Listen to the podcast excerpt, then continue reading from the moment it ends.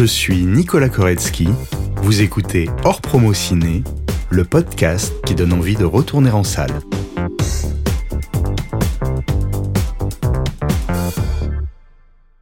Si je vous dis Cédric Lapiche. Le- L'auberge euh, espagnole? Le film encore. Mes darons étaient fans. Ok. Euh, Paris 11e, je sais qu'il aime beaucoup le 11e arrondissement. Je connais l'auberge espagnole et euh, D'accord, vous venez d'où? de- d'Autriche de Vienne. Euh, le péril jeune, du coup? L'auberge espagnole Ça représente un peu le, le beau bordel de la vie, quoi. Le péril jeune, un film que j'adore. Chacun cherche son chat. Rien du tout. Les jeunes, le péril jeune. Il n'y avait pas ce truc euh, où Paris se retrouvait sous le sable? Euh, moi, c'est Paris. Tout euh, l'amour adolescent euh, pour ces films, euh, pour le cinéma et pour Romain Duris. J'ai bien aimé euh, Deux mois et encore, ouais. On reconnaît très vite euh, la patte de Capiche. Le péril jeune, c'est. Ah oui, bah oui, bien sûr, le péril jeune, en plus, c'est tourné à Montaigne. Le péril jeune. Et il parle de, des relations entre, euh, entre les gens et de plein de choses qu'on peut vivre aussi euh, bah, dans, dans, dans notre vie. Ça, c'est des films qui abordent ces thèmes euh, de façon extraordinaire. Moi, je vous dis humanité, rapport entre les gens, Paris et rapport à la danse. Et un film en particulier? Encore. Bonsoir. Vous l'aurez compris, aujourd'hui, mon invité est Cédric Lapiche.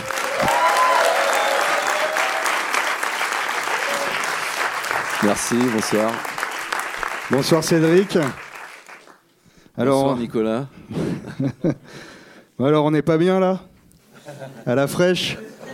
Décontracté du gland. donc. Eh, tout à fait, on bandera quand on aura envie de bander. Je sais que tu affectionnes particulièrement cette réplique des valseuses de Bertrand Blier, un film très important pour toi. Oui, absolument. ouais, ouais, ouais. Tu as dit J'ai toujours l'impression de passer après les valseuses. Pourquoi? J'ai dit ça il y a longtemps. Bah, C'était euh, euh, parce que euh, dans, dans les films français, je trouve le, le fait de parler de- d'une bande de copains, en fait, donc c'était Depardieu et Devers à l'époque, euh, et, et de, de les suivre et d'avoir un, un film comme ça à la fois sur l'amitié et où euh, c'est pas forcément l'histoire qui compte, c'est vraiment le rapport entre des personnages et des acteurs surtout avec un niveau de jeu qui euh, voilà je pense que c'est vraiment le film qui a lancé les deux acteurs et puis on voit bien que euh, ce qu'ils sont devenus euh, même s'il y en a un qui s'est arrêté un peu tôt euh, euh, voilà enfin c'est des grands acteurs quoi. Donc du coup il y avait vraiment quelque chose qui imprimait euh, l'histoire et même si elle est plus compliquée aujourd'hui parce que euh, le film n'est pas woke, on va dire. Euh, mais euh, mais c'est- intéressant justement de voir quel, quel, quel regard ça donne sur, euh, sur les années 70. Tu as dit aussi, c'est un film qui pousse très loin l'idée de la liberté. Aujourd'hui, le seul truc qui m'intéresse quand je fais du cinéma, c'est la notion de liberté. Alors comment on fait pour se sentir libre en faisant du cinéma? Alors c'est une notion qu'on qu'on a beaucoup développée avec mes deux scénaristes euh, du Péril Jeune. Alors donc, je ne sais pas si vous savez, donc on se connaît avec Nicolas depuis le Péril Jeune, euh, car il joue dans le Péril Jeune. Et, et c'est- Démasqué. Euh, en fait, quand on a fini le scénario, je me souviens, on, on a écrit très rapidement en fait ce scénario, c'était en moins d'un mois. Et, euh, et on s'est dit, on ne sait pas si c'est intéressant, mais on a été sincère. Je me rappelle que l'un de nous trois a dit ça. Et en fait, cette notion-là de sincérité, ça a un peu guidé tout ce qui s'est passé ensuite, euh, où je me suis attaché à cette notion de sincérité en me disant que c'est finalement la, notion qui m'intéresse le plus. Et du coup, pour répondre à ta question, c'est la, sincérité pour moi qui, permet d'être libre. Parce qu'on est soi-même, et puis du coup, personne va vous dire euh, que c'est pas bien parce qu'on est soi-même, quoi. Du coup, à part Blier, euh, j'avais envie de te demander quels étaient les, réalisateurs que, que tu aimes qui, qui t'ont inspiré. Bah, je cite souvent Fellini en premier. Euh, Fellini, c'est vraiment le réalisateur qui, qui m'impressionne le plus. Et il y a d'autres gens. euh, c'est drôle parce que quand je cite les, réalisateurs qui, qui me plaisent, c'est les gens que j'ai vus quand j'avais 15 ans. Je me suis rendu compte que les films importants, c'est les films que j'ai vus quand j'avais 15 ans, donc autour de 75. Euh, et, et du coup, il y a Woody Allen, il y a Milos Forman, euh, il y a Kurosawa.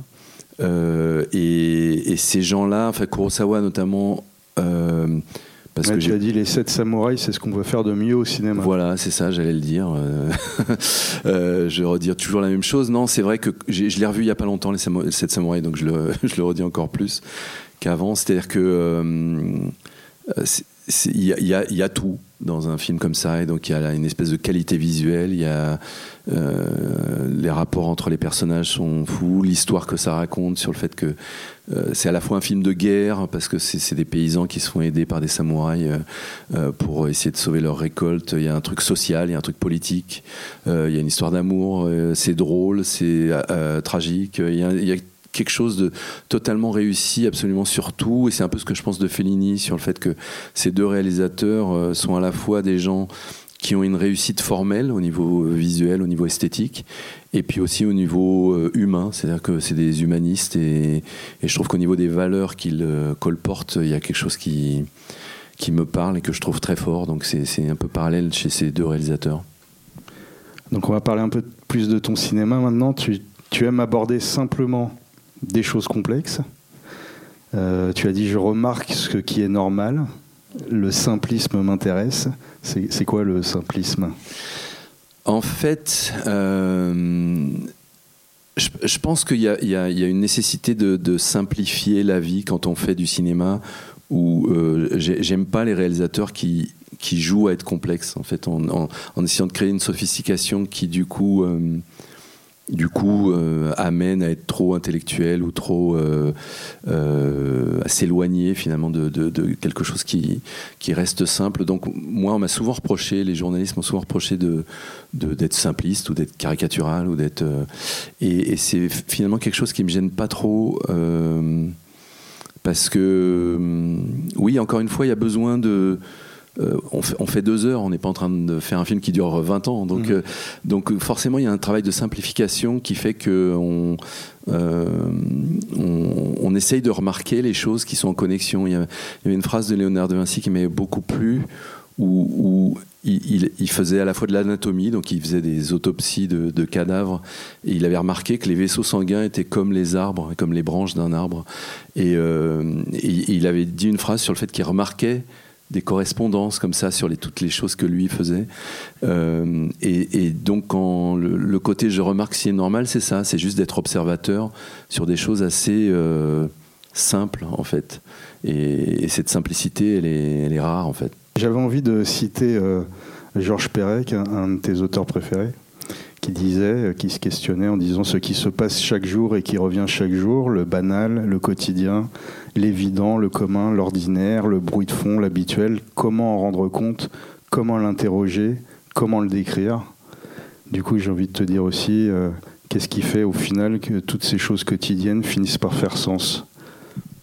Bah, c'est ça qui est intéressant, c'est de faire sens. Moi, j'ai souvent dit que la mise en sens m'intéresse plus que la mise en scène, euh, justement parce que on part de ce matériau qui est ce qu'il appelle le bruit de fond ou le quotidien, euh, euh, l'infraordinaire, euh, ce qui- ce qu'il appelle l'infraordinaire en opposition à l'extraordinaire, et où ce sont des choses donc normales qu'on ne remarque pas, qui nous entourent, euh, et, à partir du moment où on pointe ces choses normales, bah, il y a quelque chose qui fait qu'on donne du sens à ces choses qu'on ne remarque pas parce qu'elles sont trop normales. Et c'est effectivement ça qui m'intéresse en tout cas. Et tu as dit aussi, j'aime les trains qui arrivent à destination, les trains qui déraillent, je les laisse à Hollywood. Alors, je, pars d'une citation de, de Georges Perec parce que quand il explique sa définition de l'infraordinaire, il, il dit, euh, lui dit, je m'intéresse aux trains qui ne déraillent pas. Euh, et, donc, en lisant cette phrase, je vois que Hollywood s'intéresse plus aux trains qui déraillent. Et donc, du coup, j'ai dit que comme comme Perec, effectivement, je m'intéresse effectivement. Enfin, pour moi, il y a tellement de choses à raconter dans le train qui ne déraille pas que que c'est pas la peine de le faire dérailler, quoi. Tu euh, vas parler un peu de, juste vite fait de ta formation. Tu as été recalé deux fois du concours de l'IDEC, hein, qui, qui est l'ancien nom de la FEMIS. La deuxième fois parce que tu as dit à un des examinateurs que tu ne regardais pas beaucoup de films français. Hein, ça, ça lui a pas plu. Ah non, on s'est engueulé, en- en- c'était fou. euh, je suis sorti de là, je, enfin, je me suis demandé pourquoi il m'avait demandé ça, quoi. Mais non, il, me demandait quel réalisateur j'aimais bien. Alors je lui ai dit donc euh, ce que je vous ai dit. Euh, et à l'époque, j'avais pas Bertrand Blier, donc euh, il y avait des gens comme Hitchcock, comme Fellini, comme euh, comme Woody Allen. Et donc il m'a dit mais il y a personne de français. Je dis ben non, vous me demandez ceux que j'aime, donc je vous dis ceux que j'aime. Et c'était comme si c'était un problème. Donc il m'a reproché de ne pas aimer les réalisateurs français. Je dis mais pourquoi je devrais aimer les Enfin, voilà, donc voilà, ça s'est terminé mal quoi. Donc et donc j'ai bien compris. Comme c'était la deuxième fois que je passais le concours, j'ai vu que j'étais pas à ma place quoi, qu'il y avait vraiment un truc qui qui faisait que la France ne voulait pas de moi. Euh, et, et du coup, c'est ça qui m'a fait partir à l'étranger. J'ai essayé à, à la suite de ça de partir soit en Belgique, soit à Londres, soit à New York. Et à New York, ils m'ont accepté, donc je suis parti à New York. Tu as fait la New York University pendant deux ans. À cette époque-là, tu hésitais encore entre euh, chef opérateur et réalisateur? Qu'est-ce qui, qu'est-ce qui a fait et à quel moment tu as choisi la réalisation? Alors je suis resté deux ans là-bas, euh, donc j'avais entre 23 et 25 ans et c'est il y a eu on faisait beaucoup de courts métrages quoi chacun s'aidait euh, dans la classe pour pour faire le court métrage de l'autre. Donc on changeait de poste. Donc on était justement chef opérateur ou ingénieur du son ou monteur du film des autres et moi, je- j'ai toujours été intéressé par l'image. J'ai commencé par la photographie quand j'étais adolescent, donc euh, j'ai fait beaucoup de photographie. Donc, euh, je servais souvent de caméraman aux autres réalisateurs de l'école. Et la première année, je me posais vraiment cette question de savoir si je voulais devenir plutôt chef opérateur ou réalisateur. Et en fait, c'est en faisant le court métrage de fin de première année où je me suis dit, euh, j'aime trop ça, quoi. C'est-à-dire que euh, je pense qu'en fait, c'est le désir de raconter des histoires qui a pris le dessus par rapport au fait de fabriquer des images. Euh, et donc la deuxième année, j'étais vraiment sûr de moi sur le fait que je, voulais être réalisateur. On a souvent l'impression qu'un film commence avec l'écriture d'un scénario, mais avec toi, c'est pas vraiment euh, exact. Hein, c'est plus une envie de parler de quelque chose, euh, une ville, ou de travailler avec un acteur, ou de parler de la nature, la danse, et, l'histoire arrive par la suite. Oui, alors c'est un peu différent à chaque film, mais c'est vrai que souvent je démarre d'un thème. Euh, euh, là, sur le péril jeune, par exemple, on m'avait dit euh, de décrire la vie d'un lycée en 75. Donc moi, j'avais 15 ans en 75. Je me suis dit, voilà, j'aimerais bien raconter. On avait 30 ans à l'époque avec les deux scénaristes. Et du coup, on avait envie de parler de nos années lycée. Donc, donc c'est parti de ça. On s'est dit, c'est quoi 75 Euh, C'est à la fois la mort de l'esprit de 68 et la naissance de l'esprit de 80. Et donc on s'est dit, bah, il y aura une naissance et une mort. Et euh, on est parti sur ça. Donc euh, l'histoire, elle est vraiment venue de, de ce que c'était pour nous 1975. Et dans chaque film, là c'est vrai que encore le dernier film, ça faisait, je sais pas, 10-20 ans que je voulais faire un film sur la danse. Donc je suis parti de qu'est-ce que je veux dire sur la danse et euh, comment, comment je parle de danse dans, un, dans une histoire. Et puis euh, il y a eu la rencontre avec Ophé Schechter, le, le chorégraphe israélien. Euh, Il y a eu la rencontre avec Marion Barbeau qui, qui euh, va devenir l'actrice principale, qui est donc danseuse à l'Opéra de Paris. Et, et j'ai écrit l'histoire connaissant euh, l'actrice principale et, connaissant le chorégraphe avec qui j'allais travailler. Donc, euh, donc ça s'est fait comme ça, euh, chemin faisant. C'est vrai que le scénario se, se construit avec des éléments que je ne connais pas au départ, en tout cas. Donc, donc c'est vrai que. Et puis il y a d'autres films comme Ce qui nous lie, comme Ma part du gâteau, où Ma part du gâteau, je voulais parler de l'après. Euh, crise de 2008, donc euh, il y avait vraiment une espèce de côté euh, à la fois politique, social, économique. Il a fallu que je me renseigne beaucoup sur les traders, donc j'ai fait un vrai travail journalistique pour savoir voilà, qu'est-ce que c'était le métier de trader, à quoi ça servait, et puis du coup de, me poser des questions sur le quotidien, de c'est quoi le quotidien d'un trader. Donc ça c'était vraiment intéressant, tout le travail journalistique qui, qui, qui, qui, précède l'écriture d'un scénario, ça m'intéresse beaucoup. Dans ce qui nous lie, c'était pareil avec les vignerons, où euh, là j'ai interrogé beaucoup de vignerons et... euh, et j'ai bu beaucoup et ça m'a beaucoup appris. Euh, donc voilà, il y, avait, ça, le fait de parler de la Bourgogne aussi, de, s'attacher à une région. comme pour chacun cherche son chat, chacun cherche son chat, c'était vraiment l'idée de, de s'attacher à trois rues dans un quartier, et de se dire voilà, là c'était vraiment très péréquien, je dirais, c'est-à-dire que euh, comme Pérec peut- avait écrit euh, euh, Tentative d'épuisement d'un lieu parisien, il était sur la place de Saint-Sulpice et il décrivait ce- qu'est-ce que c'est la vie à un instant T, euh, place Saint-Sulpice? Ben Moi, j'ai regardé ce qui se passait euh, entre la rue de Charonne et la rue des Taillandiers et, la rue de la Roquette. Et, du coup, voilà, du coup, c'est une façon de décrire Paris en, étant très ponctuel, quoi. Alors, je voulais te parler de tes titres aussi, parce que je trouve qu'ils sont toujours très bien trouvés. Hein, T'a- T'aimes bien les jeux de mots. Et, et je trouve qu'il y a toujours l'essentiel de ce que tu veux raconter. C'est un peu comme un mini pitch euh, du film. Euh, bah D'ailleurs, ce, ce qui nous lie est un excellent exemple. hein. Il y a un peu tout le film dans le titre. Tu, et tu as dit qu'ils sont souvent moteurs dans l'écriture. En fait, tu, tu les trouves euh, au début très vite. Alors, après- alors, la plupart du temps, je les trouve au début. Euh, Peut-être, c'est vraiment un, un titre qui a guidé tout l'écriture du film et la. Et, et d'ailleurs, je ne comprenais le film. Je l'ai compris que en cours de tournage. Je comprenais pas ce que je racontais en fait. Euh, non, c'est- fou à quel point ce film euh, qui raconte l'histoire. Donc c'est un couple de, gens de, je pense qu'ils avaient 25 ans dans l'histoire. Euh, et elle veut avoir un enfant et donc le personnage de Romain Duris, le garçon ne, ne veut pas faire d'enfant et c'est comment il va être projeté dans le futur et, et il va rencontrer sa famille, ses enfants euh, et, et ça va lui donner envie de faire euh, des enfants. Donc il y, a un- il y a un travail comme ça sur l'anticipation et je me disais mais moi j'ai je Oui, suis- t'étais non. déjà père à l'époque. Oui, c'est ça. Je, je venais d'avoir un enfant, en fait. Mon, mon enfant avait six mois. Et je me suis dit, pourquoi je raconte l'histoire de quelqu'un qui veut pas avoir d'enfant euh, Puisque moi, j'en ai un et que j'ai toujours voulu en avoir? Et donc, je comprenais pas, quoi. Et en fait, j'ai compris que je n'étais pas le père. En fait, moi, j'étais le fils. Et donc, euh, moi, j'étais le personnage de Belmondo qui donc joue le fils de, de Romain Duris. Toi, tu voulais exister. En Bah fait. voilà. Et, euh, et donc, euh, il y a eu un jour sur le tournage où j'ai eu cette révélation qui m'a totalement. euh, Enfin, je veux dire, c'était fou à quel point c'était un film qui me qui me racontait un truc sur moi et, euh, et que j'avais pas que j'avais pas compris en écrivant le scénario, quoi. Donc oui, je disais ça parce que euh, sur le titre, euh, peut-être c'est un titre euh, qui a été important. À l'opposé, ce qui nous lie, c'est vraiment un titre que j'ai trouvé après le, film.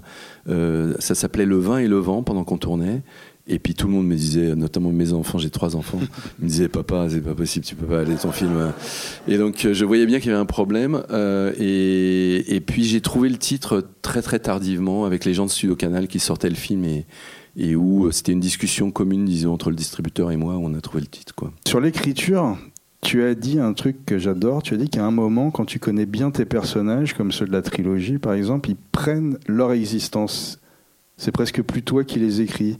Tu fais que subir ce qu'ils sont. Alors comment ça se passe exactement? Tu, tu les entends tu... Ça, ça, c'est un truc global où et c'est vrai que bon alors euh, la plupart du temps quand on a fait le, le péril jeune j'ai écrit des personnages et euh, ton personnage le personnage de Momo on l'a écrit c'était le fils du boulanger euh, et, euh, et puis ensuite on a fait un casting et puis je t'ai rencontré de la même façon que j'ai rencontré Vincent Elbaz ou Romain Duris avec des personnages que, que j'avais écrits à partir de l'auberge espagnole, j'ai souvent fait le contraire, c'est-à-dire que l'auberge espagnole, c'était vraiment une façon de, c'était lié au thème où je me suis dit, voilà, je raconte la colocation de gens européens qui habitent un appartement et j'avais pas envie de dire l'italien. Il va être séducteur euh, ou euh, l'anglaise, elle va être euh, guindée. euh, Enfin, je voulais pas avoir des idées préconçues sur euh, sur les, les, les, les, gens de chaque pays. Du coup, j'ai fait le contraire. J'étais en Angleterre et j'ai fait un casting. euh, la directrice de casting en Angleterre nous a fait une sélection de 30 personnes qu'on a vues. Et je savais pas du tout si j'allais ramener plutôt un garçon ou une fille. Il se trouve que j'ai ra- ramené un garçon et une fille. Euh, donc Kevin Bishop et Kelly Riley. Et en fait, je suis parti d'eux en me disant juste que quand je les ai rencontrés au casting, ils étaient très anglais, l'un et l'autre, de façon assez différente d'ailleurs. Et, euh, et puis euh, Kevin Bishop, il m'a dit, euh, je suis très bavard. En général, les gens me reprochent du, euh, que, je parle trop et que je les saoule. euh. et donc je me suis dit, eh ben voilà, ça c'est une très bonne idée de personnage. Donc je me suis dit, il va être le mec saoulant. Et, euh, et donc je suis parti de lui, quoi, vraiment. Et, et- et Kelly Riley, euh, elle nous a dit des choses sur le fait qu'elle aimait pas partager des trucs avec les autres. Donc il y avait ce côté à la fois elle vit en colocation, mais euh, elle, euh, voilà, elle, elle aimait pas la, la- la vie en collectivité. Donc on est parti comme ça sur des choses qui avaient été dites pendant les entretiens. Pareil avec l'italien, pareil avec l'allemand. euh, et, et donc euh, les, les personnages, je les ai fabriqués en fonction de ce que eux me racontaient. Et donc il s'est passé la même chose, puisque là je viens de faire une série qui est la suite de l'auberge espagnole, les poupées russes, casse-tête chinois. La trilogie. Voilà, et qui s'appelle, euh, qui va s'appeler, ça, ça va sortir en avril, qui, ça va s'appeler euh, Salade grecque.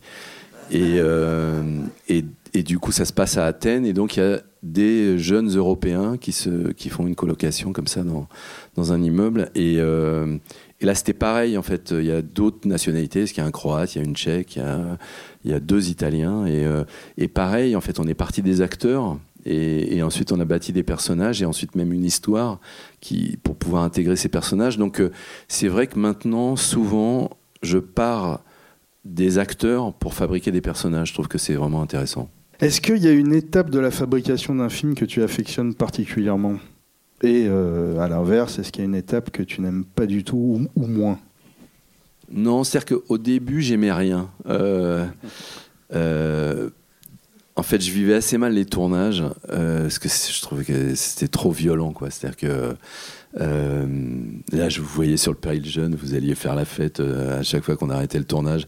Voilà, le truc continuait, il y avait vraiment un truc de frustration ouais, totale. Que ça s'arrêtait jamais. Là. Mais ouais, donc il y a eu la même chose avec l'auberge espagnole. Je voyais tous, euh, ils sortaient en boîte, ils sortaient à 5h du matin, ils arrivaient sur le tournage un peu à 9h et puis euh, et euh, genre ils dormaient entre les prises et tout. Donc et, et j'ai toujours l'impression de faire des films où moi je faisais pas la fête, c'était les autres qui faisaient la fête quoi.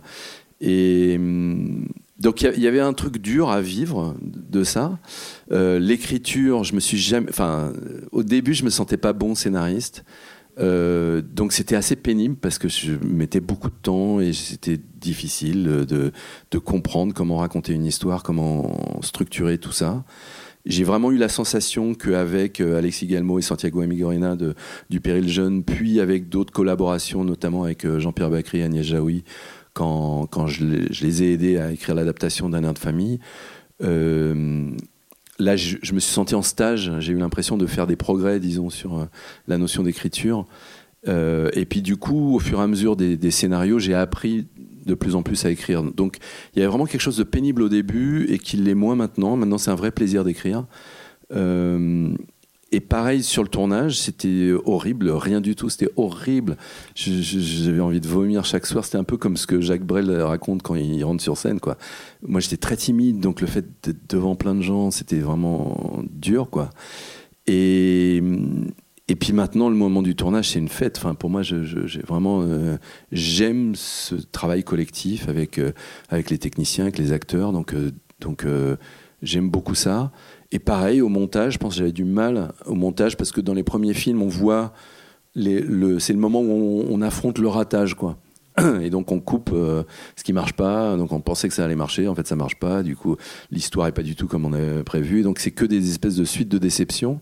Et donc là, les premiers, les premiers films, c'est horrible, quoi. Euh, parce que euh, on est obligé d'affronter que le truc qu'on a rêvé de faire ne va jamais être ce qu'on a rêvé. Mmh. Et euh, donc ça, c'est super compliqué. Et là maintenant, je pense que depuis, je pense que c'est depuis Chacun cherche son chat et l'auberge espagnole où j'essaye de pas trop rêver en amont, quoi. Comme ça, je suis pas déçu. Et donc, euh, et donc du coup, je sais qu'il y a un processus de fabrication. Euh, au tournage et au montage qui est en, dans l'ici et maintenant, quoi, qui est, qui est pas un truc préconçu qu'on essaye de faire aboutir, c'est un truc qu'on essaye de fabriquer jusqu'au dernier jour du montage. Donc, euh, donc j'aime bien maintenant le montage. Donc j'ai vraiment, j'aime bien toutes les étapes aujourd'hui et avant, j'aimais pas. donc tu viens d'en parler, ton premier film s'appelle Rien du tout, hein, ouais. c'était en 92. Un premier film qui se passe dans un grand magasin, les grandes galeries, où un PDG, Fabrice Lucchini, est envoyé pour essayer de sauver le magasin. Il y a plein de comédiens et de comédiennes qu'on va retrouver dans tes films suivants. Euh, c'est un vrai film choral. D'ailleurs, il y a euh, une chorale dans le film qui est menée par Jean-Pierre Daroussin. Et on va écouter un petit extrait.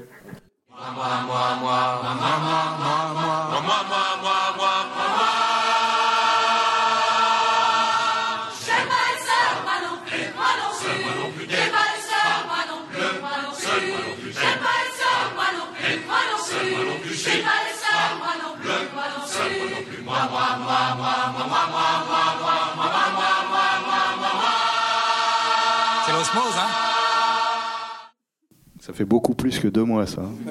Alors donc, euh, cette osmose là dont parle le, le personnage de Daroussin dans le film, c'est quelque chose qui te tient à cœur. Tu as dit, mon idée du cinéma, c'est d'améliorer le vivre ensemble.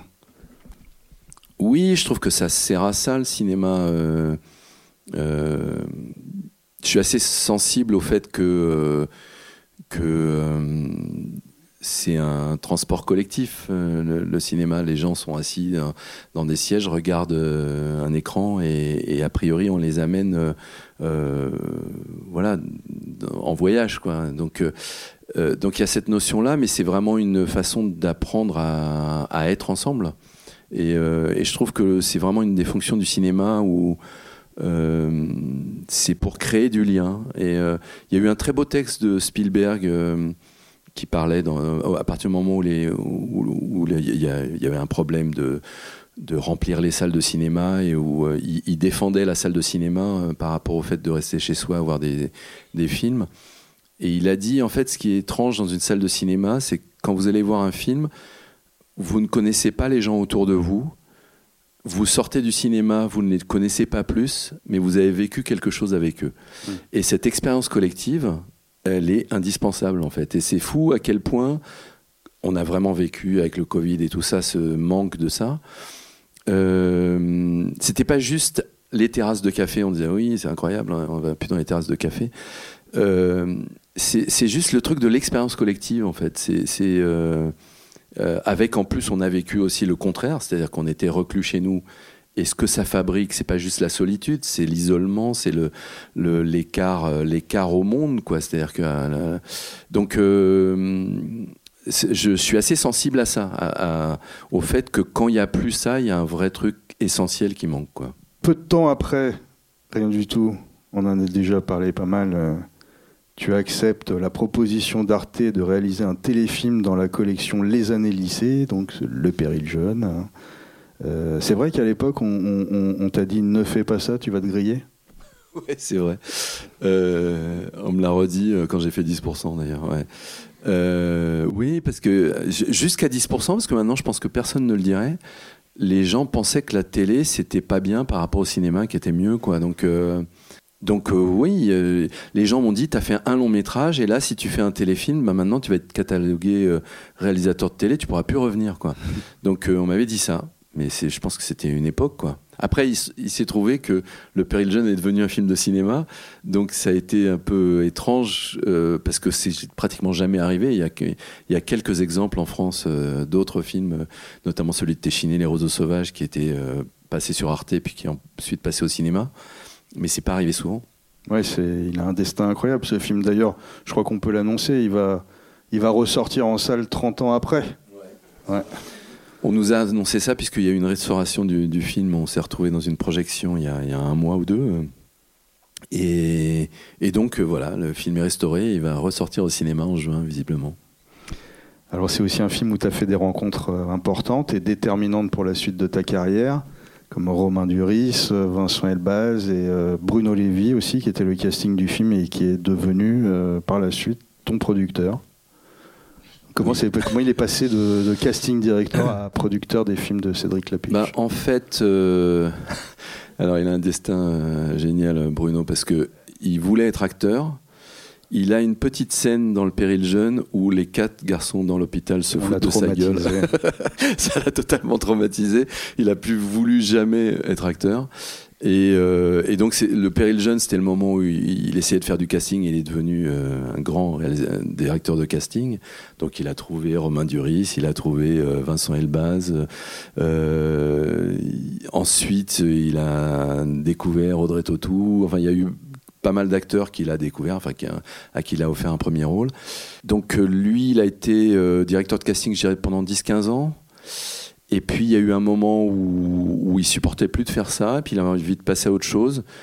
C'était un peu avant l'auberge espagnole, et puis euh, c'est lui qui m'a proposé. moi, j'avais envie de faire un film comme ça sur Erasmus, et le film que je faisais, qui était ni pour ni contre, c'est retardé de 5-6 mois. Donc il m'a dit, est-ce que tu veux pas qu'on produise un film rapidement comme ça euh Et donc euh, voilà, j'ai écrit rapidement le scénario et, on l'a tourné rapidement et, et il s'est pas tout à fait passé la même chose qu'on pensait. quoi.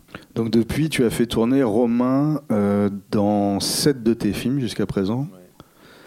on, t'a souvent dit que c'était ton Antoine Douanel. Et Romain a dit on a une relation très particulière, on est amis et on a quelque chose de très précieux. Alors j'ai envie de te demander, Qu'est-ce qui vous lie? Alors, d'une part, la, la- la- la relation, elle a, évidemment beaucoup changé euh, au fur et à mesure des années, parce qu'au moment du Péril on n'était pas très amis, justement. euh, d'une part, bon, j'avais 30 ans, il avait 19 ans, euh, et c'était le moment où finalement notre différence d'âge a été la plus sensible. Et puis, il a fait un petit rôle dans Chacun cherche son chat. Et puis ensuite, il y a eu peut-être où il a eu, c'était la première fois qu'il avait un grand rôle. Et moi, je dirais que ça s'est un peu euh, scellé au moment de, de l'auberge espagnole, où là, on a compris qu'il y avait quelque chose entre nous qui était au-delà de bien s'aimer, je dirais. Moi, j'ai souvent dit qu'il n'était pas mon Antoine Douanel, parce que euh, Truffaut et les deux, je pense, disaient beaucoup que c'était une relation d'alter ego. Moi, il n'est pas du tout un alter ego pour moi. Euh, je, parle plutôt du rapport qu'il y a, euh, si vous regardez quel est votre meilleur ami, ou mm, masculin ou féminin, c'est souvent quelqu'un qui vous ressemble pas du tout. Et c'est un peu la relation que j'ai avec Romain où on se ressemble pas du tout, mais on a une complicité de travail qui est phénoménale. Quoi. Et donc du coup, je me souviens, c'était sur les poupées russes où c'était vraiment sensible, où là on avait tellement l'habitude de travailler ensemble que je lui disais, en fait, ce que tu pourrais faire euh, quand tu souris, il me dit, non, j'ai compris ce que tu m'as dit. C'est-à-dire que je, ne- finissais pas mes phrases. C'est aussi parce qu'on avait vécu des choses ensemble où... euh, il y avait une scène où il devait draguer une fille et je, lui disais euh, tiens fais comme euh, machin. Il dit ah ouais l'autre jour quand il a fait ça ouais j'ai dit ouais. Et donc euh, il y avait aussi ça c'est à dire qu'on jouait aussi avec le vécu des choses des jours précédents ou des années précédentes. Donc il y avait tout ce truc là qui faisait que c'était complètement animal je dirais. C'était vraiment c'était ça passait plus par les mots quoi. C'était vraiment sur le fait de, rire des mêmes choses de voir les mêmes choses et donc on, on travaillait avec ça quoi Alors en 1996, euh, tu as réalisé Chacun cherche son chat. C'était un court métrage à la base sur une fille qui perd son chat. Alors comment c'est devenu un long métrage sur une fille qui perd son chat? Alors, euh, donc c'était avec les mêmes producteurs que le Péril Jeune, et donc on- il y avait cette expérience où je pense que et eux et moi, on avait bien aimé euh, ce qui s'était passé pendant ce film, on a bien aimé travailler ensemble. J'avais le, projet en fait d'un- court métrage collectif. Je voulais refaire un Paris vu par en fait, et donc du coup j'avais demandé à différents réalisateurs et réalisatrices de, de participer. Et puis ce projet ne s'est pas monté. Et du coup euh, j'avais un, scénario de court métrage qui était prêt. Et puis euh, il m'a dit bah écoute faisons le court métrage c'est pas grave. Donc Farid Lawassa le producteur de Vertigo. Donc j'ai commencé à faire le court métrage mais qui commençait à devenir cher quoi qui plus j'écrivais au début c'était 10 pages puis c'est devenu 15 pages puis 20 pages. Et, et il m'a dit est-ce que tu préfères pas faire un long métrage pas cher plutôt qu'un court métrage très cher? Et je lui dis, écoute, donne-moi une semaine et je réécris le scénario et je vais voir si c'est possible. Et donc j'ai passé une semaine euh, un peu enfermé chez moi à essayer de voir si je pouvais faire un long métrage de ça.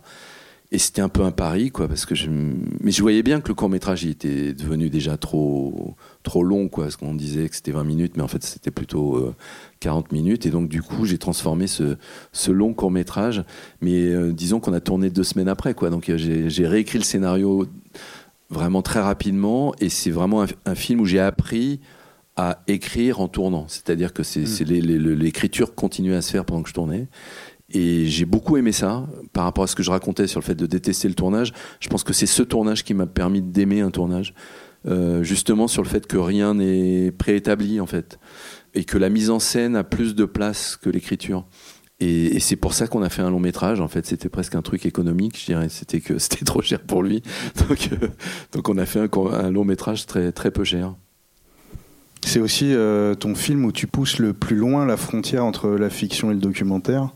Hein, tu, mélanges comédien professionnel avec les vrais habitants du, quartier, du 11e arrondissement, comme euh, Madame René, hein, qui, est, aussi dans le Péril Jeune, Paris ou encore deux mois. Elle nous a quittés euh, il y a pas très longtemps. Il y a deux ans, je pense. Deux ans, ouais. Ouais. Comment tu l'as rencontrée Elle avait 100 ans. Elle avait 100 ans. Ouais. Bah, Je l'ai rencontrée, en fait, elle est figurante dans Rien du tout, dans mon premier long métrage. En fait, c'était la, c'était la voisine de palier de ma script, de Marie Vermillard. Du coup, elle a été figurante euh, dans tous mes films avant, euh, avant Chacun cherche son chat. Donc, elle a été dans, dans la boulangerie où tu travailles. Dans le Péril Jeune, Dans le Péril il y a des jeunes partout, c'est le Péril Jeune. Voilà, c'est ça. Et donc, du coup, je la trouvais rigolote, quoi. Et puis ensuite, euh, pour écrire ce, ce court métrage, euh, je suis parti d'une copine qui était designeuse et qui m'a dit voilà j'ai perdu mon chat dans le 11e arrondissement, je l'ai donné à garder à une vieille dame et j'ai découvert que la vieille dame c'était celle que je connaissais, c'était Madame René. C'était Madame René. Et donc du coup je suis parti, j'ai j'ai été interviewé donc cette fille qui m'a dit j'ai découvert le quartier en, en cherchant mon chat et ensuite, j'ai demandé à René de me raconter la même histoire. Elle m'a raconté complètement une autre histoire. Et je me suis dit, il y a un truc à raconter avec tout ça. Et, puis, René est devenu presque le personnage principal du film avec Garance Clavel. Donc, euh, oui, c'était une espèce de euh, surprise, quoi. Et je pense que le film a beaucoup marqué sur le fait de faire confiance. C'est-à-dire que, c'est ce que je disais tout à l'heure sur la notion de liberté, c'est que je me suis dit, voilà, le personnage principal de ce film-là, c'est quelqu'un qui à l'époque devait avoir 75 ans, je pense, et qui euh, non seulement n'est pas une star, mais n'a jamais joué de sa vie. Et euh, je me suis dit, il faut faire confiance et partir là-dessus. Et donc, du coup, il y avait, ouais, une notion de reportage, presque plus que de documentaire. Et ensuite, il y a pas mal de films. L'Auberge espagnole, j'ai fait ça aussi. Dans Encore, le dernier film. Euh, dans Ce qui nous lie, il y a des parties totalement documentaires. Donc, ce, film m'a donné une espèce de méthode de travail où je mélange des, techniques de documentaire avec des techniques de fiction. En 96, Un air de famille, l'adaptation d'une pièce de théâtre de Bakri et Jaoui, c'est un film de commande. Euh, pourquoi tu as accepté de, réaliser ce film? Je pense que c'est intégralement euh, parce que j'étais déjà très très fan de Jean-Pierre Bacry et puis c'est Jean-Pierre Daroussin qui, qui m'a présenté Jean-Pierre Bacry. Donc euh, à l'époque, on, se voyait souvent avec Jean-Pierre Daroussin et, on était très amis. Et puis j'ai été voir la pièce, j'ai adoré la pièce. Donc euh, le soir de la pièce, euh, on se rencontre donc avec Jean-Pierre Bacry et Agnès Jaoui. Ils me disent voilà, on a pensé à toi pour faire l'adaptation. Je leur ai dit ben donnez-moi quelques jours. Puis je les ai rappelés le lendemain. Je leur ai dit ok d'accord, je le fais. Ouais. Et donc c'était un peu spécial parce que euh, j'avais prévu, je crois, de faire chacun cherche son chat. Et donc les deux tournages se sont faits ensemble Quasiment en fait en, en parallèle. temps, ouais. Donc c'était un peu un peu étrange. Mais ça a été une expérience géniale pour moi, quoi. C'était vraiment un truc. euh, Ouais, tu as dit que tu avais beaucoup appris sur l'écriture euh, Ouais. avec eux. Ouais, parce que j'ai assisté à ce truc euh, totalement privilégié de voir comment Agnès et Jean-Pierre écrivaient ensemble et c'était fou quoi parce que c'est bon ils ont gagné euh, je ne sais plus combien de scénarios César du meilleur scénario euh, et, et ils avaient une espèce de qualité à deux de construire des histoires que, qui étaient folles. Donc le fait de faire partie de ce d'être dans le cœur du réacteur pour voir leur processus d'écriture, ça a été vraiment très important pour moi. Ouais. Alors tu as déjà évoqué tout à l'heure, euh, en 99, tu fais ton premier film de genre qui s'appelle Peut-être, hein, avec à, à nouveau euh, Romain. C- Cinq ans d'écriture et cinq ans pour monter le, le film. Ouais. C'est, c'est, euh, c'est- Ouais, en fait, en- entre-temps, on a fait un autre film parce que justement, euh, bah, on trouvait pas l'argent, quoi. C'était un film trop cher, tout ça. Donc, on, on a écrit vraiment deux scénarios, disons. Il y a, il y a eu euh, une trentaine de versions de ce scénario, mais, mais notamment, il y a eu vraiment un autre scénario qui ne s'est pas fait, qu'on a parce que c'était trop dingue, trop cher. Euh, finalement, ça s'est monté avec Warner, qui était euh, qui était arrivé en France et que personne d'autre voulait financer. Donc il y a, eu euh, l'association entre Vertigo et, Warner notamment. Et puis voilà, je pense que c'est vraiment le, tournage le plus dingue que j'ai vécu. Et c'est un souvenir. Enfin, tous ceux qui ont participé au tournage euh, se souviennent de ce tournage, quoi. Et ça se passe dans un Paris euh, futuriste recouvert de sable. Et à l'époque, on parlait euh, quasiment pas du, du réchauffement climatique. Du coup, quand on voit le film aujourd'hui, euh, on le voit sous un angle totalement différent. Et Ça, c'est assez surprenant. Je pense que c'est le seul film où il y a ça. Où, voilà, personne ne parlait même de, de dérèglement climatique à l'époque. Et c'est vrai qu'aujourd'hui, c'est impossible de ne pas avoir ça. C'est-à-dire que comme Paris est devenu un désert, il n'y a plus d'électricité, c'est des questions qui deviennent possibles aujourd'hui. À l'époque, c'était l'ai- quand on avait écrit l'histoire, c'était pour inventer un futur impossible. Donc euh, c'est un peu troublant de, se- dire que ce futur est possible.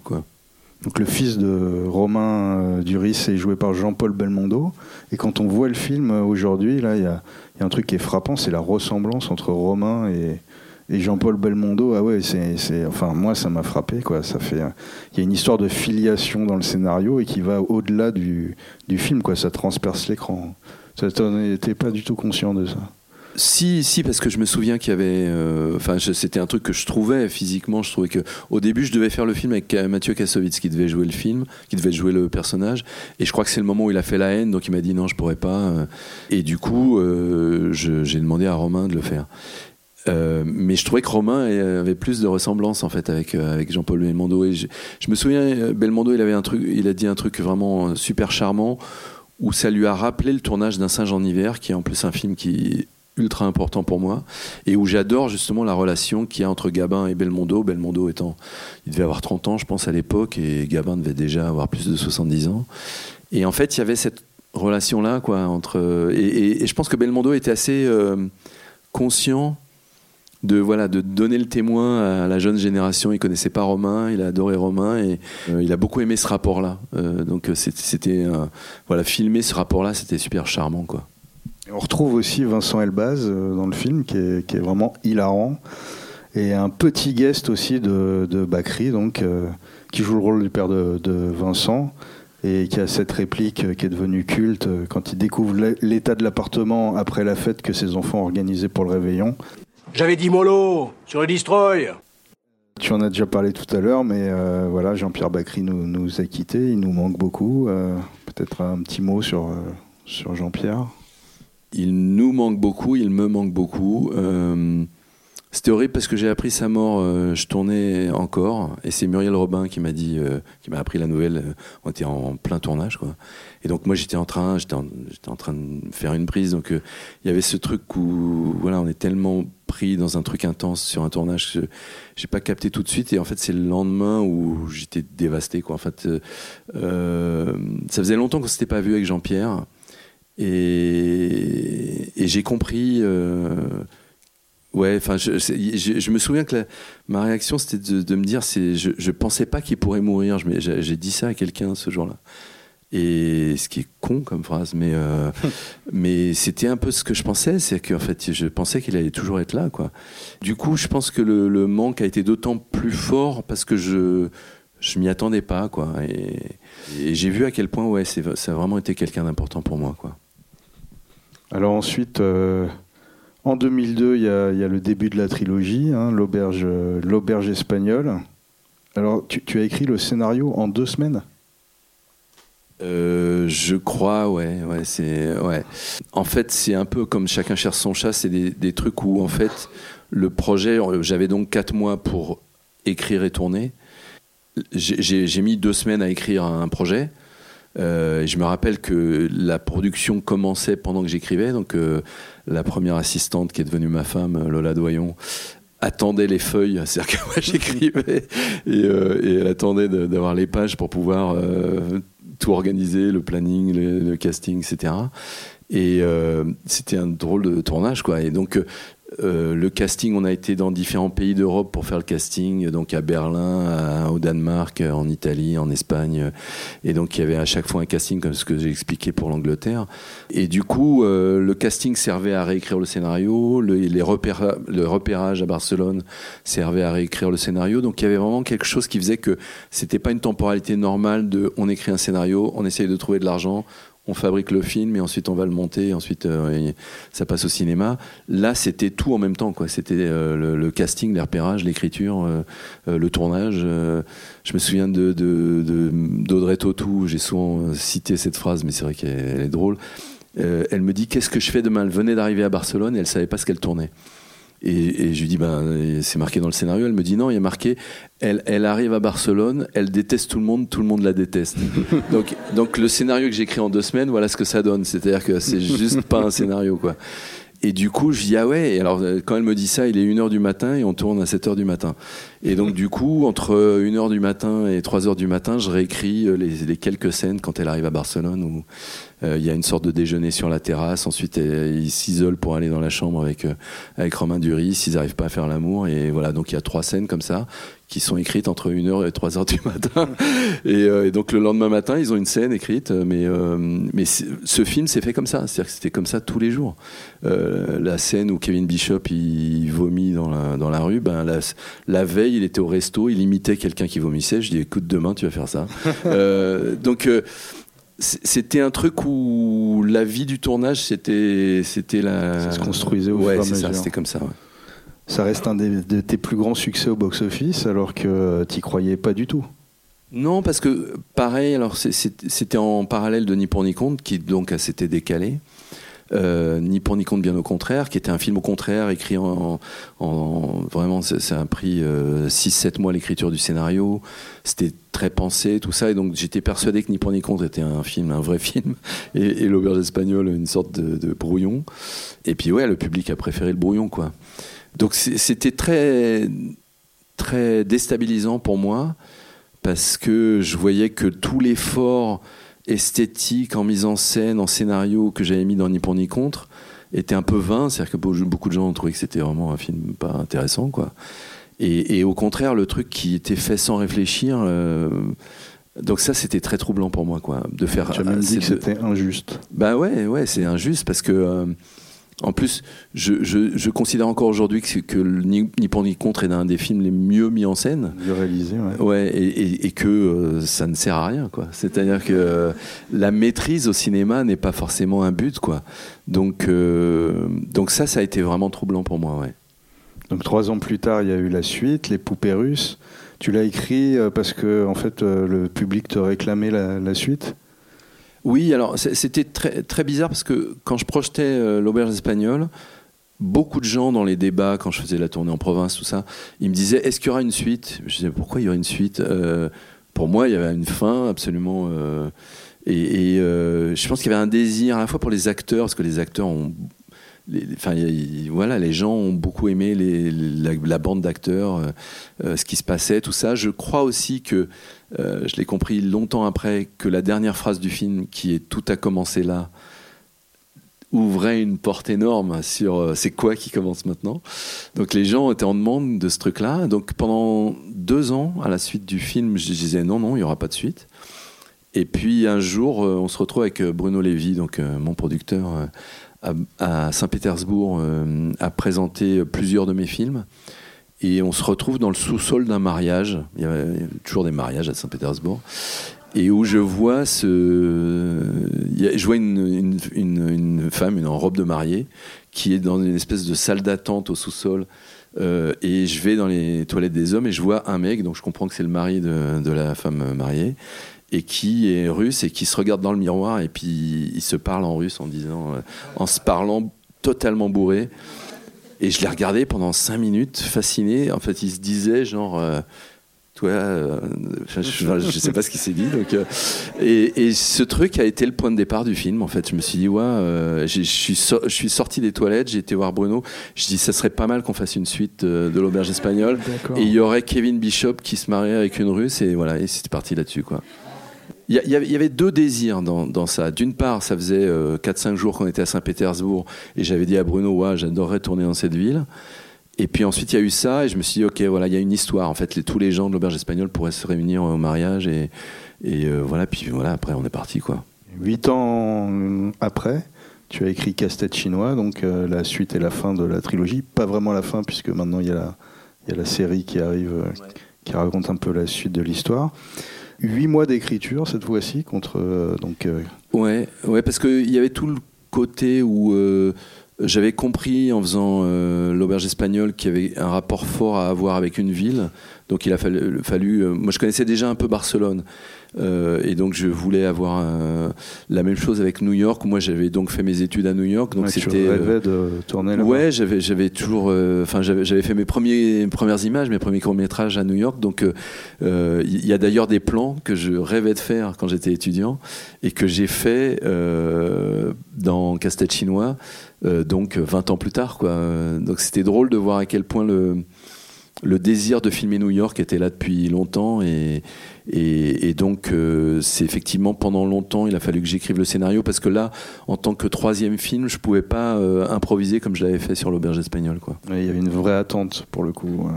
Oui et puis c'était beaucoup plus complexe de finaliser des choses à partir des éléments qui existent. C'est un travail qui est assez proche maintenant de la série, euh, puisque finalement c'est trois longs métrages qui sont comme là, en écrivant euh, Salade grecque, j'ai bien vu à quel point quand on écrit une série, il y a ce travail de consécution, de conséquence, euh, qui, qui est vraiment prédominant dans l'écriture et qui n'a rien à voir avec quand on écrit l'auberge espagnole, on se dit voilà, il y a un début, une fin, et, et, donc c'est une unité qui dure euh, une heure et demie, deux heures, trois, heures, mais, mais c'est très très différent quand on est lié à un historique, disons.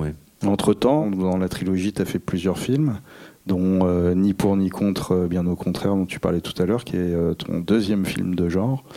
Euh, pour le coup, un film noir de gangster qui répond vraiment au code du genre, euh, tourné en scope. euh, c'est vraiment un film à part dans, dans ta filmographie. hein, Ouais. Je, je- je l'aime beaucoup, tout le monde s'en fout, mais j'aime beaucoup.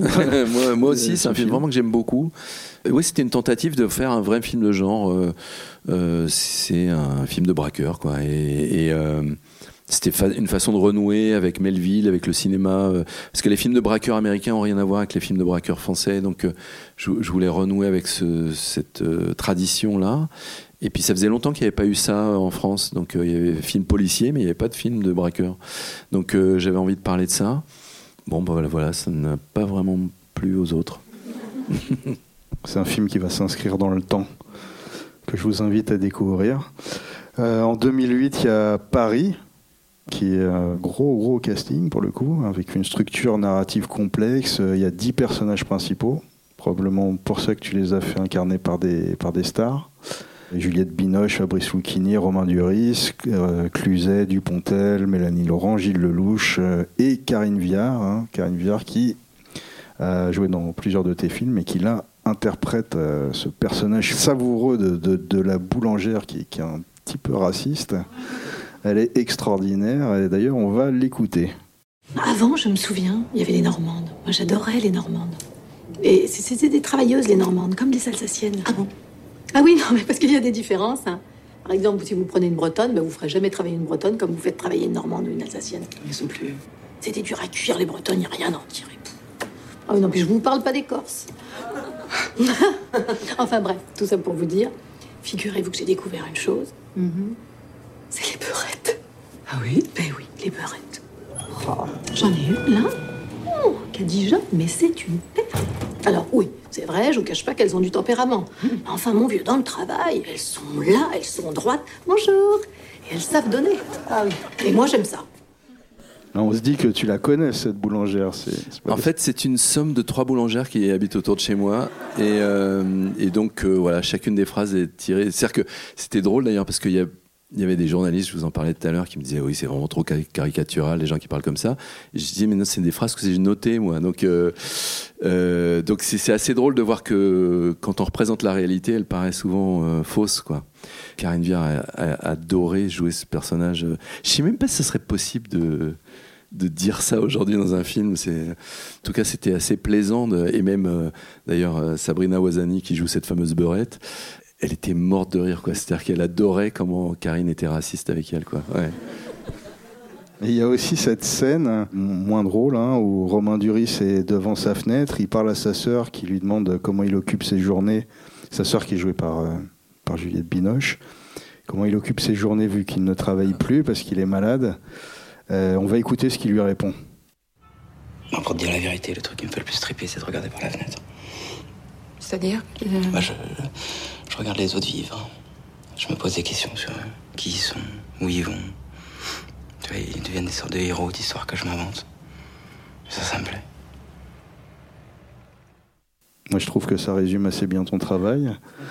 ça te fait toujours autant triper d'observer les gens et d'inventer leurs histoires Oui, le fameux train qui ne déraille pas. Enfin, j'im- j'imagine que tout le monde fait ça quand on est dans le métro, quand on est dans le train. On se dit, ah, tiens, et lui, est-ce que, à mon avis, les médecins. euh, Enfin, euh, et puis on part là-dessus. C'est comme le fameux russe là qui était dans les toilettes. euh, je lui ai inventé une vie, quoi. Il y, a- ça, ça fait partie de, ouais, du, trip, d'observer les gens et d'inventer des histoires. Alors en 2011, Ma part du gâteau, c'est une comédie sociale. Tu opposes le monde des ultra-riches à celui des prolétaires. Ça parle un peu de l'utopie de la mixité sociale. Euh, tu penses que le cinéma a un rôle politique à jouer? Oui, et je, alors j'ai beaucoup de discussions là-dessus en ce moment, Euh, parce que moi, je suis issu d'une génération où il y avait le cinéma militant. Et le cinéma militant, c'était le cinéma qui avait un contenu politique et qui avait euh, une, une croyance dans le message politique de ces films-là. Ces films-là n'ont jamais été très efficaces politiquement, je trouve. Et du coup, alors ce que je pense, je ne sais pas si j'ai raison, mais que le, le fait que des films ont une conscience politique soft, je dirais, j'ai souvent vu que c'était plus efficace. Je vais citer un exemple parce que il y, a souvent des personnages homosexuels dans, mes films. Et il y a eu notamment euh, le personnage de Cécile de France dans la trilogie, puis le personnage de Camille Cotin dans, 10%. Et, les, gens de la communauté LGBT m'ont souvent dit que ces personnages ont, été très utiles socialement parce que euh, moi, j'ai une copine lesbienne qui m'a dit en fait que quand j'avais 15 ans, j'ai vu euh, euh, Isabelle, donc Cécile de France, dans l'auberge espagnole, et je me suis dit en fait, on peut être lesbienne parce qu'en fait, ça peut être cool. Et donc elle m'a dit, euh, c'était évident que j'étais lesbienne, mais ça m'a permis de positiver le fait que j'étais en train de devenir lesbienne. Et je trouve que ça, c'est un acte politique, mais il n'y avait pas de discours politique. Donc, comme moi j'ai écrit Isabelle, c'était lié à, une fille que j'ai connue quand j'étais à la fac, qui était gay.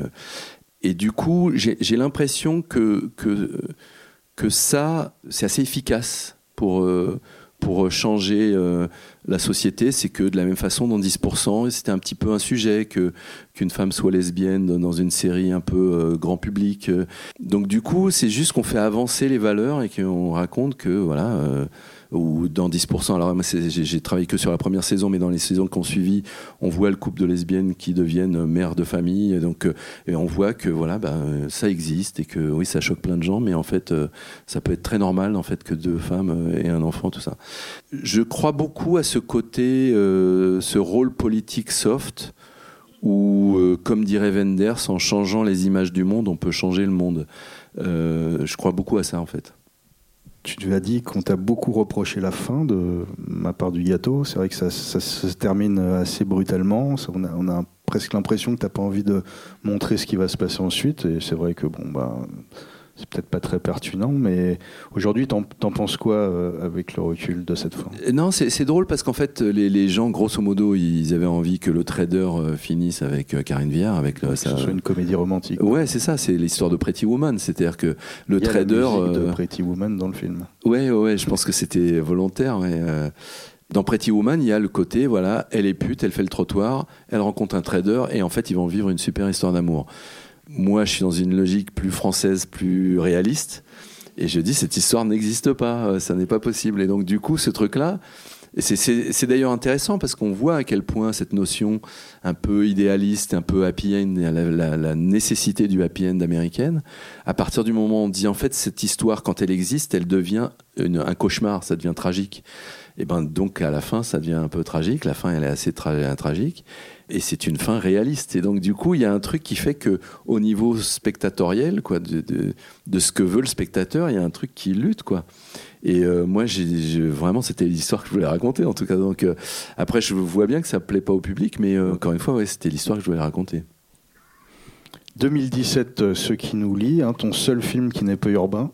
C'est l'histoire d'une fratrie en Bourgogne avec au centre la question de l'héritage du domaine familial. Euh, tu as dit avoir découvert le vrai thème du film à la fin du montage. C'est l'inconscient qui... Oui, puis c'est vraiment en cherchant, c'est ce que je disais tout à l'heure sur le fait qu'un scénario n'est pas forcément fait pour être abouti, et que la mise en scène se rajoute et, la, mise en sens, euh, elle continue jusqu'au bout. quoi.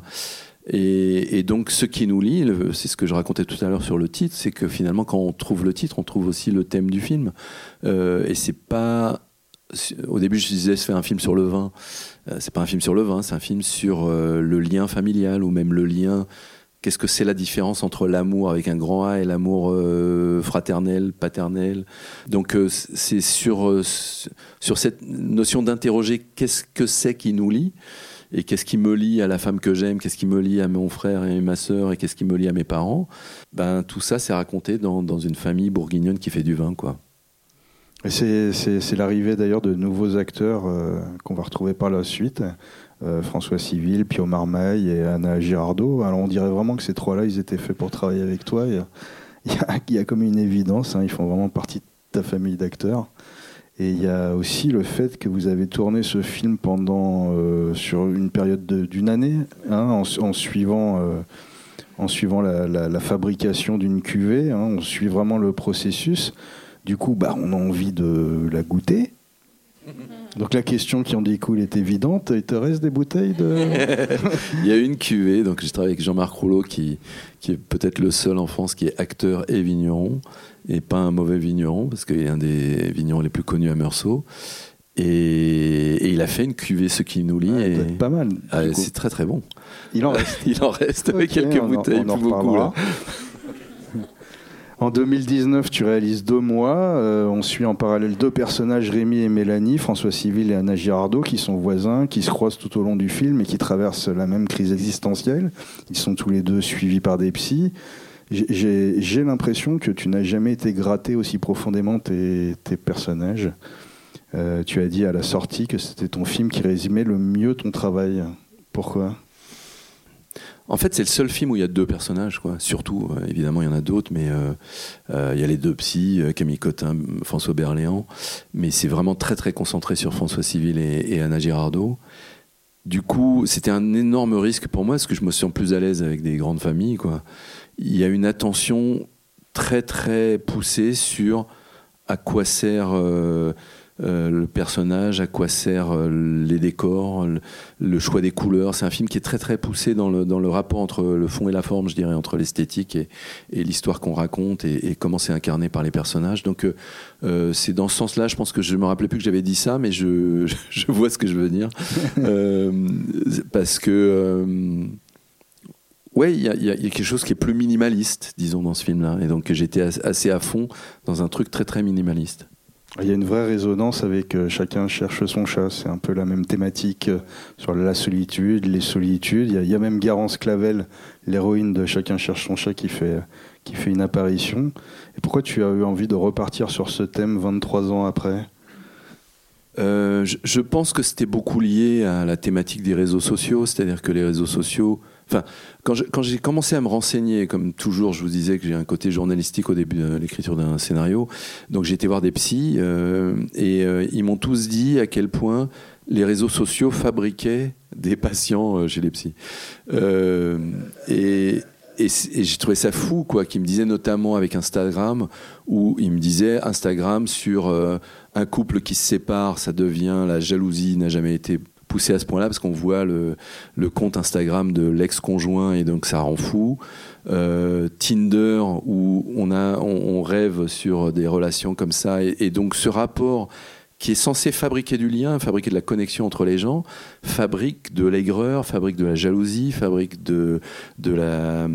De, de, de, la déprime, parce que euh, moi, un nombre de, gens aussi, enfin, ces psys me racontaient aussi dans ce, ce que racontent les, les patients, euh, il me disait, il y a une fille, par exemple, elle n'avait pas pu partir en vacances, elle voyait toutes ses copines qui se posaient au bord d'une piscine, à la mer, tout ça, et que du coup, elle, allait à la piscine en banlieue et, elle filmait ses pieds dans la piscine pour dire, moi aussi, je suis à la piscine.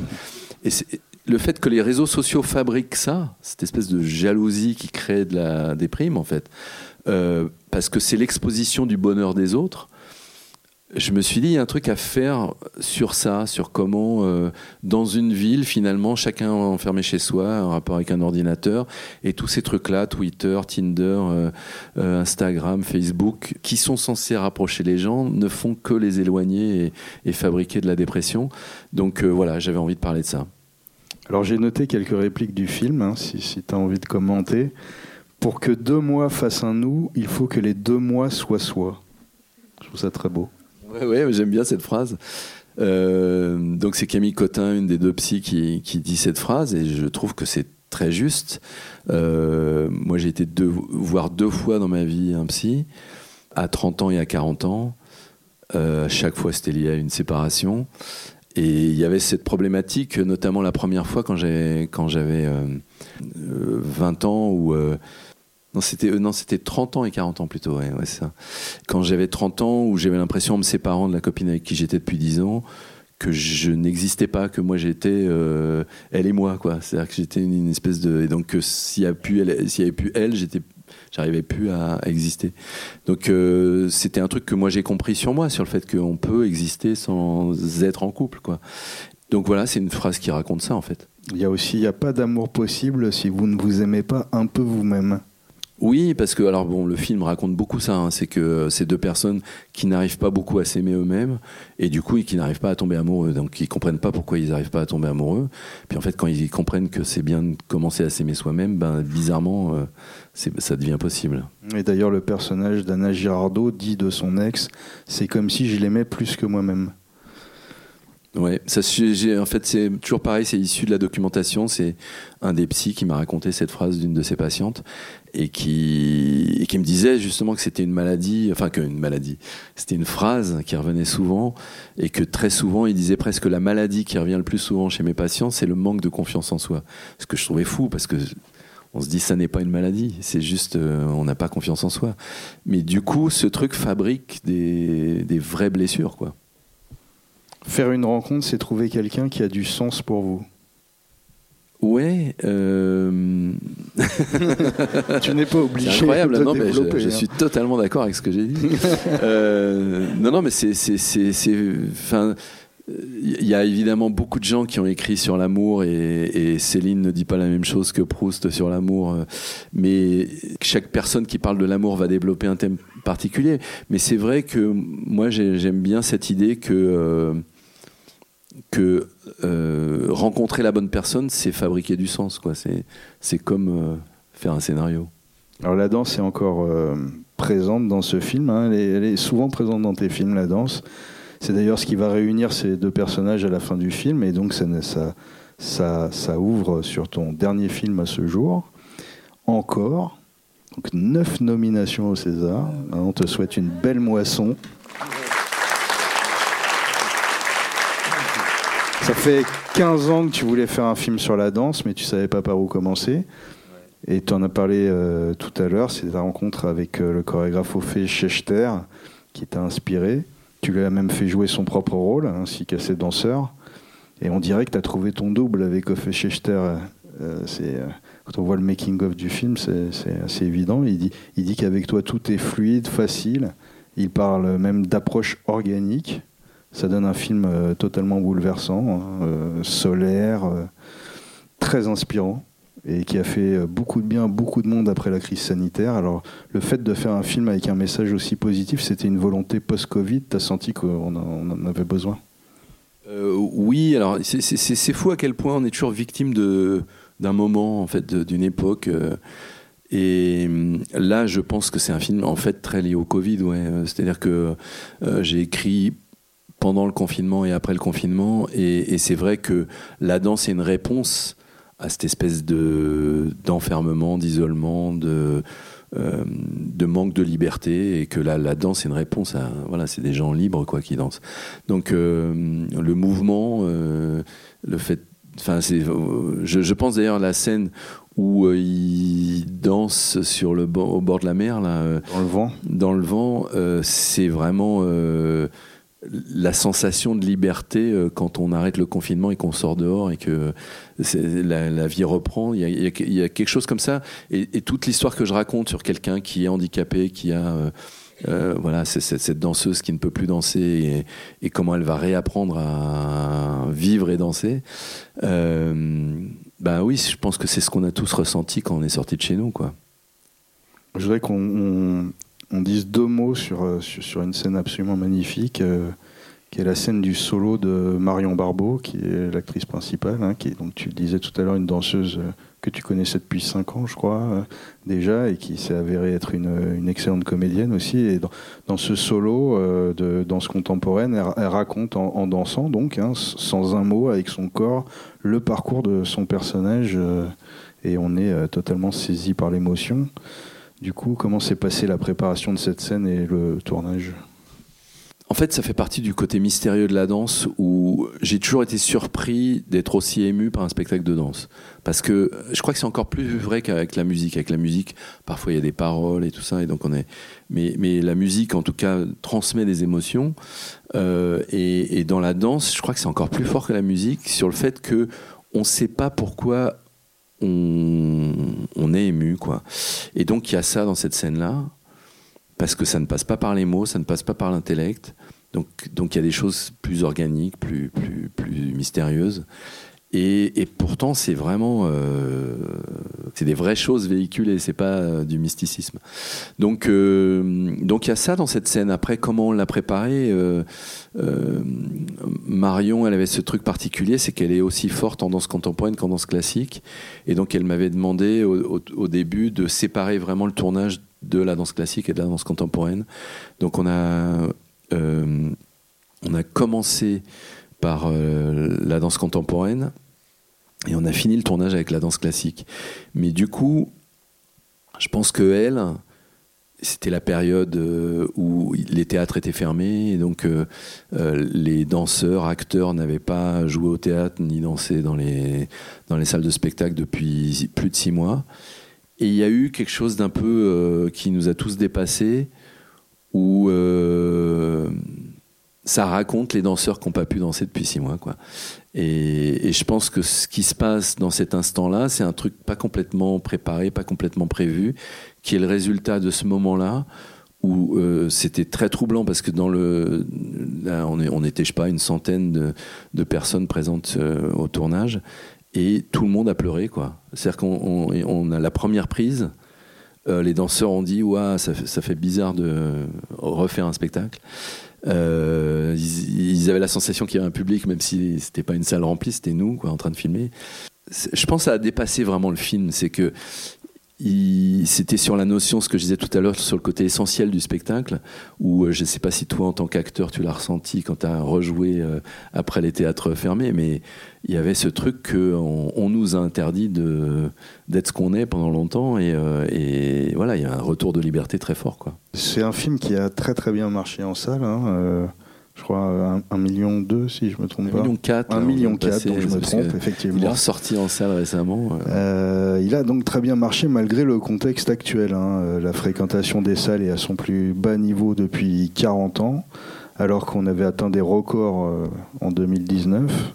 Alors on se demande à qui la faute, hein. le Covid, les plateformes. Certains accusent le cinéma français directement. Et beaucoup de gens prédisent la mort des salles de cinéma. Qu'est-ce que qu'est-ce que t'en penses? Euh, C'était beaucoup des, des ce qu'on qu'on racontait euh, l'été dernier jusqu'à septembre, et puis euh, là bizarrement le les salles se remplissent depuis septembre et notamment octobre, novembre, et là les gens attendent beaucoup février parce qu'il y a des gros films qui sortent en février. donc ça a l'air d'être pas vrai, ça a l'air d'être vraiment ouais, le Covid ça a l'air de s'inverser. Ouais. Euh, et puis, alors moi, je l'ai beaucoup répété depuis le début de la. Moi, j'ai eu la chance effectivement que ce film marche très bien, mais le cinéma français se porte super bien. C'est-à-dire que il euh, y, y, a des super bons films français et il n'y a pas ça tous les ans, je trouve.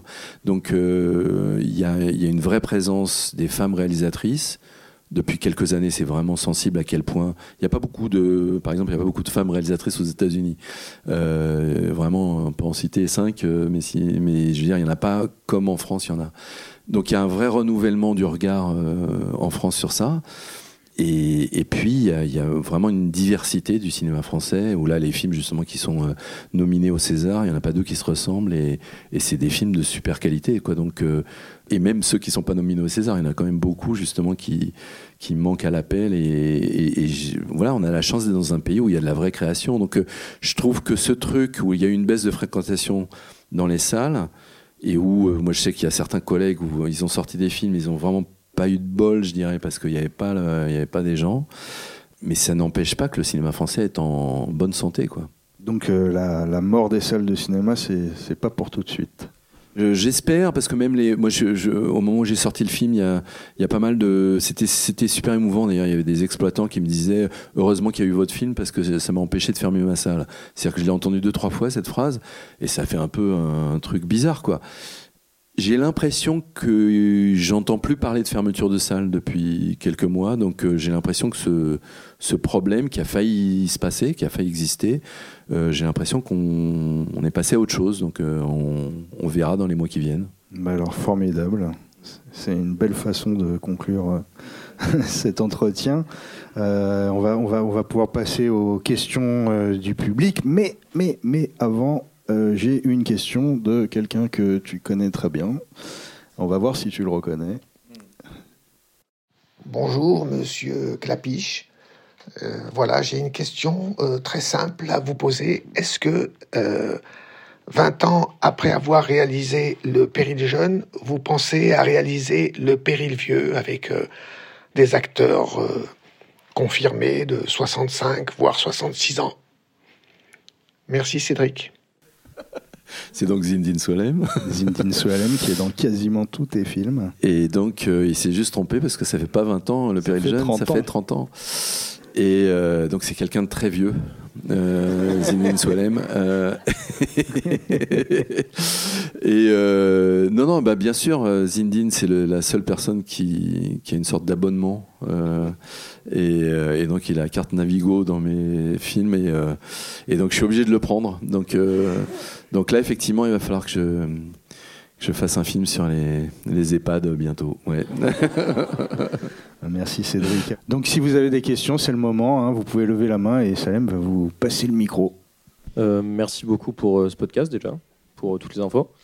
Euh, pour euh, la trilogie dont vous parliez, enfin moi je m'étais noté comme question avant, est-ce que c'était une trilogie dès le départ? J'ai compris que du coup non. Mais euh, est-ce que une fois que le deuxième était fait, là c'était parti sur euh, trois films ou c'était les poupées russes et on voit après ce qui se passe Euh, J'ai dit à la fin du tournage des, poupées russes, euh, j'aimerais bien qu'il y ait un troisième. C'est-à-dire que je leur, ai dit, et je leur ai dit, par contre, ça vaudrait le coup d'attendre 10 ans avant de faire ça. Et il s'est passé 8 ans en réalité, euh, jusqu'à Casse-Tête chinois. Mais c'était vraiment, je me suis dit, ça serait intéressant de suivre. quoi. Donc autant, j'avais pas prévu après l'auberge espagnole de faire une suite, autant euh, pendant les poupées russes, je me suis dit, c'est intéressant de, suivre ça. Et c'était encore plus vrai. Enfin, à la suite de Casse-Tête chinois, j'ai dit je m'arrête là. Donc ça fait plus de dix ans que j'ai dit je continue pas. Et puis là récemment, donc c'est les gens d'Amazon Prime qui m'ont proposé de faire une adaptation de l'auberge espagnole. Et je leur ai dit ben non, euh, je vais pas faire une adaptation, mais est-ce que c'est possible de faire une suite? Et donc on en a convenu ensemble. Et, du coup j'ai réfléchi à qu'est-ce que pouvait être une suite. Et donc je raconte en fait l'histoire des enfants de Romain Duris et Kelly Riley qu'on voit dans, dans Casse-Tête chinois. Euh, mais du coup, alors. Euh, autant je trouvais que c'était pas intéressant il y a, 10 ans ou après Cassette chinois, autant là j'ai trouvé ça super intéressant parce que c'est assez rare au cinéma où là ben voilà maintenant c'est des gens qui, qui approchent la cinquantaine. Donc ils, ont l'âge de la mère de Xavier dans, dans l'auberge espagnole. Et du coup c'est super intéressant d'avoir connu des gens qui avaient 25 ans et aujourd'hui leurs enfants ont 25 ans. Donc euh, ce, truc-là est, assez métaphysique et étrange parce que je, je l'avais jamais vu avant dans un autre projet, euh, donc ça c'est vraiment intéressant et, ça, ne fait pas partie de l'histoire, parce qu'il y a une histoire qui est racontée dans dans Salade grecque, mais ça c'est juste ce qui est sous-jacent en fait. C'est juste que nous on connaît. euh, on a, on a vu euh, le père et la mère aller en boîte de nuit euh, quand ils avaient 25 ans et, et donc ça c'est assez drôle quoi. Merci beaucoup. Bonsoir. J'avais une petite question. Euh, je voulais connaître l'importance de la, la musique dans un film pour vous, et notamment votre collaboration avec Loïc Dury. Alors Loïc, je l'ai rencontré euh, au moment où je préparais peut-être. Donc c'était en 98 ou 99, je l'ai rencontré. Et depuis, je- j'ai travaillé sur tous les films avec lui, à part encore où effectivement c'est beaucoup la musique d'Ophé Schechter, euh, la musique de ses spectacles en fait que j'ai utilisé, qui a collaboré avec Thomas Ban- Bangalter, mais sur deux musiques. Et euh, Loïc Dury, euh, ça a été vraiment une révélation en travaillant avec lui, parce qu'à l'époque, il travaillait à Radio Nova, il était programmateur, c'était lui qui choisissait les musiques à Radio Nova pendant plus de dix ans. Pour la petite histoire, j'adore cette histoire, c'est que c'est lui qui a mis euh, Bonga, euh, le, chanteur angolais, euh, sur, Radio Nova. J'ai entendu Bonga et j'ai mis cette musique-là dans Chacun cherche son chat. Donc avant de connaître Loïc, il m'avait déjà influencé dans mes goûts musicaux. Et donc voilà, Loïc, c'était à la fois quelqu'un qui connaissait très bien la musique, qui avait la même culture musique que moi. On est beaucoup issus, ben, forcément, de, des années. Enfin, le rhythm and blues, James Brown, c'est un peu ce qui nous a rapprochés dans notre culture de musique. Et ensuite, la world music. Euh, enfin, c'est lui qui a un peu amené la world music sur Radio Nova. Et donc, euh, il y a eu le mélange de tout ça. Et puis, puis quand on a fait peut-être, Euh, je voulais vraiment quelqu'un qui soit un peu au cœur de la nouvelle musique et donc c'était le début de l'électro en fait à ce moment-là donc il y a pas mal de gens qui représentaient l'électro de cette époque-là donc Norman Cook enfin Fatboy Slim euh, il, enfin il y avait pas mal de, choses qui se passaient liées à la musique électronique et, du coup euh, dans peut-être on est parti là-dedans et, suivant les films ni pour ni contre c'est beaucoup une façon de, de, moderniser le jazz, je dirais, ce qu'on a cherché. Ensuite, quand on a fait l'auberge espagnole, il y avait forcément le côté euh, hispanique. Ensuite, quand on a fait euh, les poupées russes, il y avait le côté slave. Euh, quand on a fait Castel chinois, c'était intéressant parce qu'en fait, à partir du moment où on parlait de New York, euh, bah, il y avait justement le mélange du jazz, de la salsa, du hip-hop. C'est-à-dire que New York est une ville qui a créé plein de styles musicaux. Et du coup, c'est assez fou comment quand on parle d'une ville, ben, on s'inspire de ce que cette ville, euh, comment cette ville a une relation à la musique. Et c'était d'ailleurs intéressant dans Chacun cherche son chat parce que au début, en me disant voilà, je vais faire un film sur Paris, j'ai été voir des musiques d'accordéon, puis en fait, ça correspondait à rien de, Paris de l'époque 1990. Et en fait, c'est Bonga, le fameux angolais, qui s'est retrouvé être le représentant de la musique parisienne parce que quand on parle de Paris, on parle du Maghreb, on parle de l'Afrique euh, et on parle de l'immigration, on parle de donc euh, c'est fou à quel point finalement euh, quand on essaye de voir quelle est la musique qui correspond à un décor ou à une ambiance, bah, ça pose plein de questions et, suivant les films, c'est pas les mêmes réponses. Et donc avec Loïc, c'est assez génial parce que euh, c'est une vraie collaboration très forte et ça a, continué ensuite euh, sur 10% parce qu'il a vraiment créé une façon de, faire de la musique différente par rapport à. C'était pas de la musique qui passait sur France Télévisions euh, auparavant, puis ça a vraiment créé une espèce de, césure sur comment on fabrique de la musique aujourd'hui, même dans les séries télé. Euh, et là, vous allez voir dans Salade grecque, c'est magnifique ce qu'il a fait. Enfin, donc, euh, je suis super fan de Loïc Dury. Voilà, je, donc, euh, je sais pas si je peux dire autre chose. Mm. bonsoir. Euh, J'aurais aimé savoir éventuellement si vous aviez un, un mantra euh, qui pourrait définir votre, votre approche du cinéma en général. Quelque chose, une phrase, euh, ou pas forcément une phrase, mais quelque chose. Il y a une phrase de Sacha Guitry que j'aime beaucoup. Il dit On double son plaisir lorsqu'il est partagé. Et j'adore cette phrase qui est complètement paradoxale. Parce que c'est vrai, il n'y a pas beaucoup de choses qui doublent quand on les partage, quand, on les coupe en deux ou en plus. Et euh, je, trouve que c'est vraiment pour moi la définition du cinéma sur, euh, sur le fait qu'on choisit un truc et que alors vraiment on double son plaisir voire plus quand, on le partage avec d'autres gens. Donc c'est ouais ça, pourrait être cette phrase là. Bonsoir. Euh, je voulais savoir si vous avez une des idées pour un prochain film. Alors oui, mais je commence tout juste. En fait, j'écris avec mon scénariste avec qui j'ai beaucoup travaillé maintenant, Santiago Amigorena. Donc on a écrit Le Péril Jeune ensemble et avec un autre scénariste, Alexis Galmo. Mais là, ça fait quelques films où je travaille que avec Santiago. Et donc euh, depuis Ce qui nous lie, on a fait Ce qui nous lie euh, deux mois euh, encore et, et, donc le prochain. Là, j'avais envie de faire un film en costume. Donc c'est un film qui va se passer dans l'époque 1900 euh, avant 1900. Et, donc, je suis en train de me documenter beaucoup sur l'époque, le fameux travail journalistique dont je vous parlais. Là, c'est vraiment, il n'y a pas encore d'histoire. Il y a, des espèces de velléités d'histoire, mais il y a surtout le, fait de vouloir décrire une époque. Et donc voilà, je, suis là-dessus. Euh, bonsoir. Par rapport à Kurosawa, euh, quand vous avez parlé des, sept samouraïs, euh, chaque tableau dans le film, chaque c'est un film que tout le monde doit voir. Ouais, moi, dites, je, ouais, ouais. je, suis tout à fait d'accord avec vous. Ouais, puis moi, j'ai trois enfants. J'ai à chaque fois obligé mes enfants à voir ce film. Donc, euh, quand on me dit, ouais, c'est un film en noir et blanc, en japonais, ah, euh, ça va être sous-titré, on va rien comprendre. Et euh, voilà, l'effet est garanti, quoi. C'est-à-dire que. Euh, enfin euh, c'est difficile de pas pleurer à la fin et ouais. euh, on se marre d'un bout à l'autre et enfin euh, c'est un film où euh, n'importe qui encore quelqu'un de 10 ans d'aujourd'hui ou 15 ans d'aujourd'hui euh, va adorer ce film donc ça c'est assez fascinant de voir que ça traverse absolument les époques et il y, y, a pas beaucoup de films comme ça en fait il y a, y a Chantons sous la pluie c'est un, peu, un film comme ça où c'est du plaisir absolu et donc c'est génial de partager ça avec des enfants notamment ouais. merci bonsoir euh, moi, j'ai une question un, poil euh, particulière. Enfin, c'est par rapport à Ni pour ni contre. Donc, pour ceux qui n'ont pas vu le film, je remets un tout petit peu le contexte. C'est Vincent Elbaz euh, qui est braqueur et qui rencontre Marie Gillin à qui il demande de filmer un braquage. et s'instaure entre eux une, sorte de romance. Et la, romance commence véritablement au moment où il lui pose la question Tu sais ce que dit Barry White? Et qu'il n'y a pas la réponse dans le film. Donc j'aimerais bien savoir ce que dit Barry White, s'il vous plaît.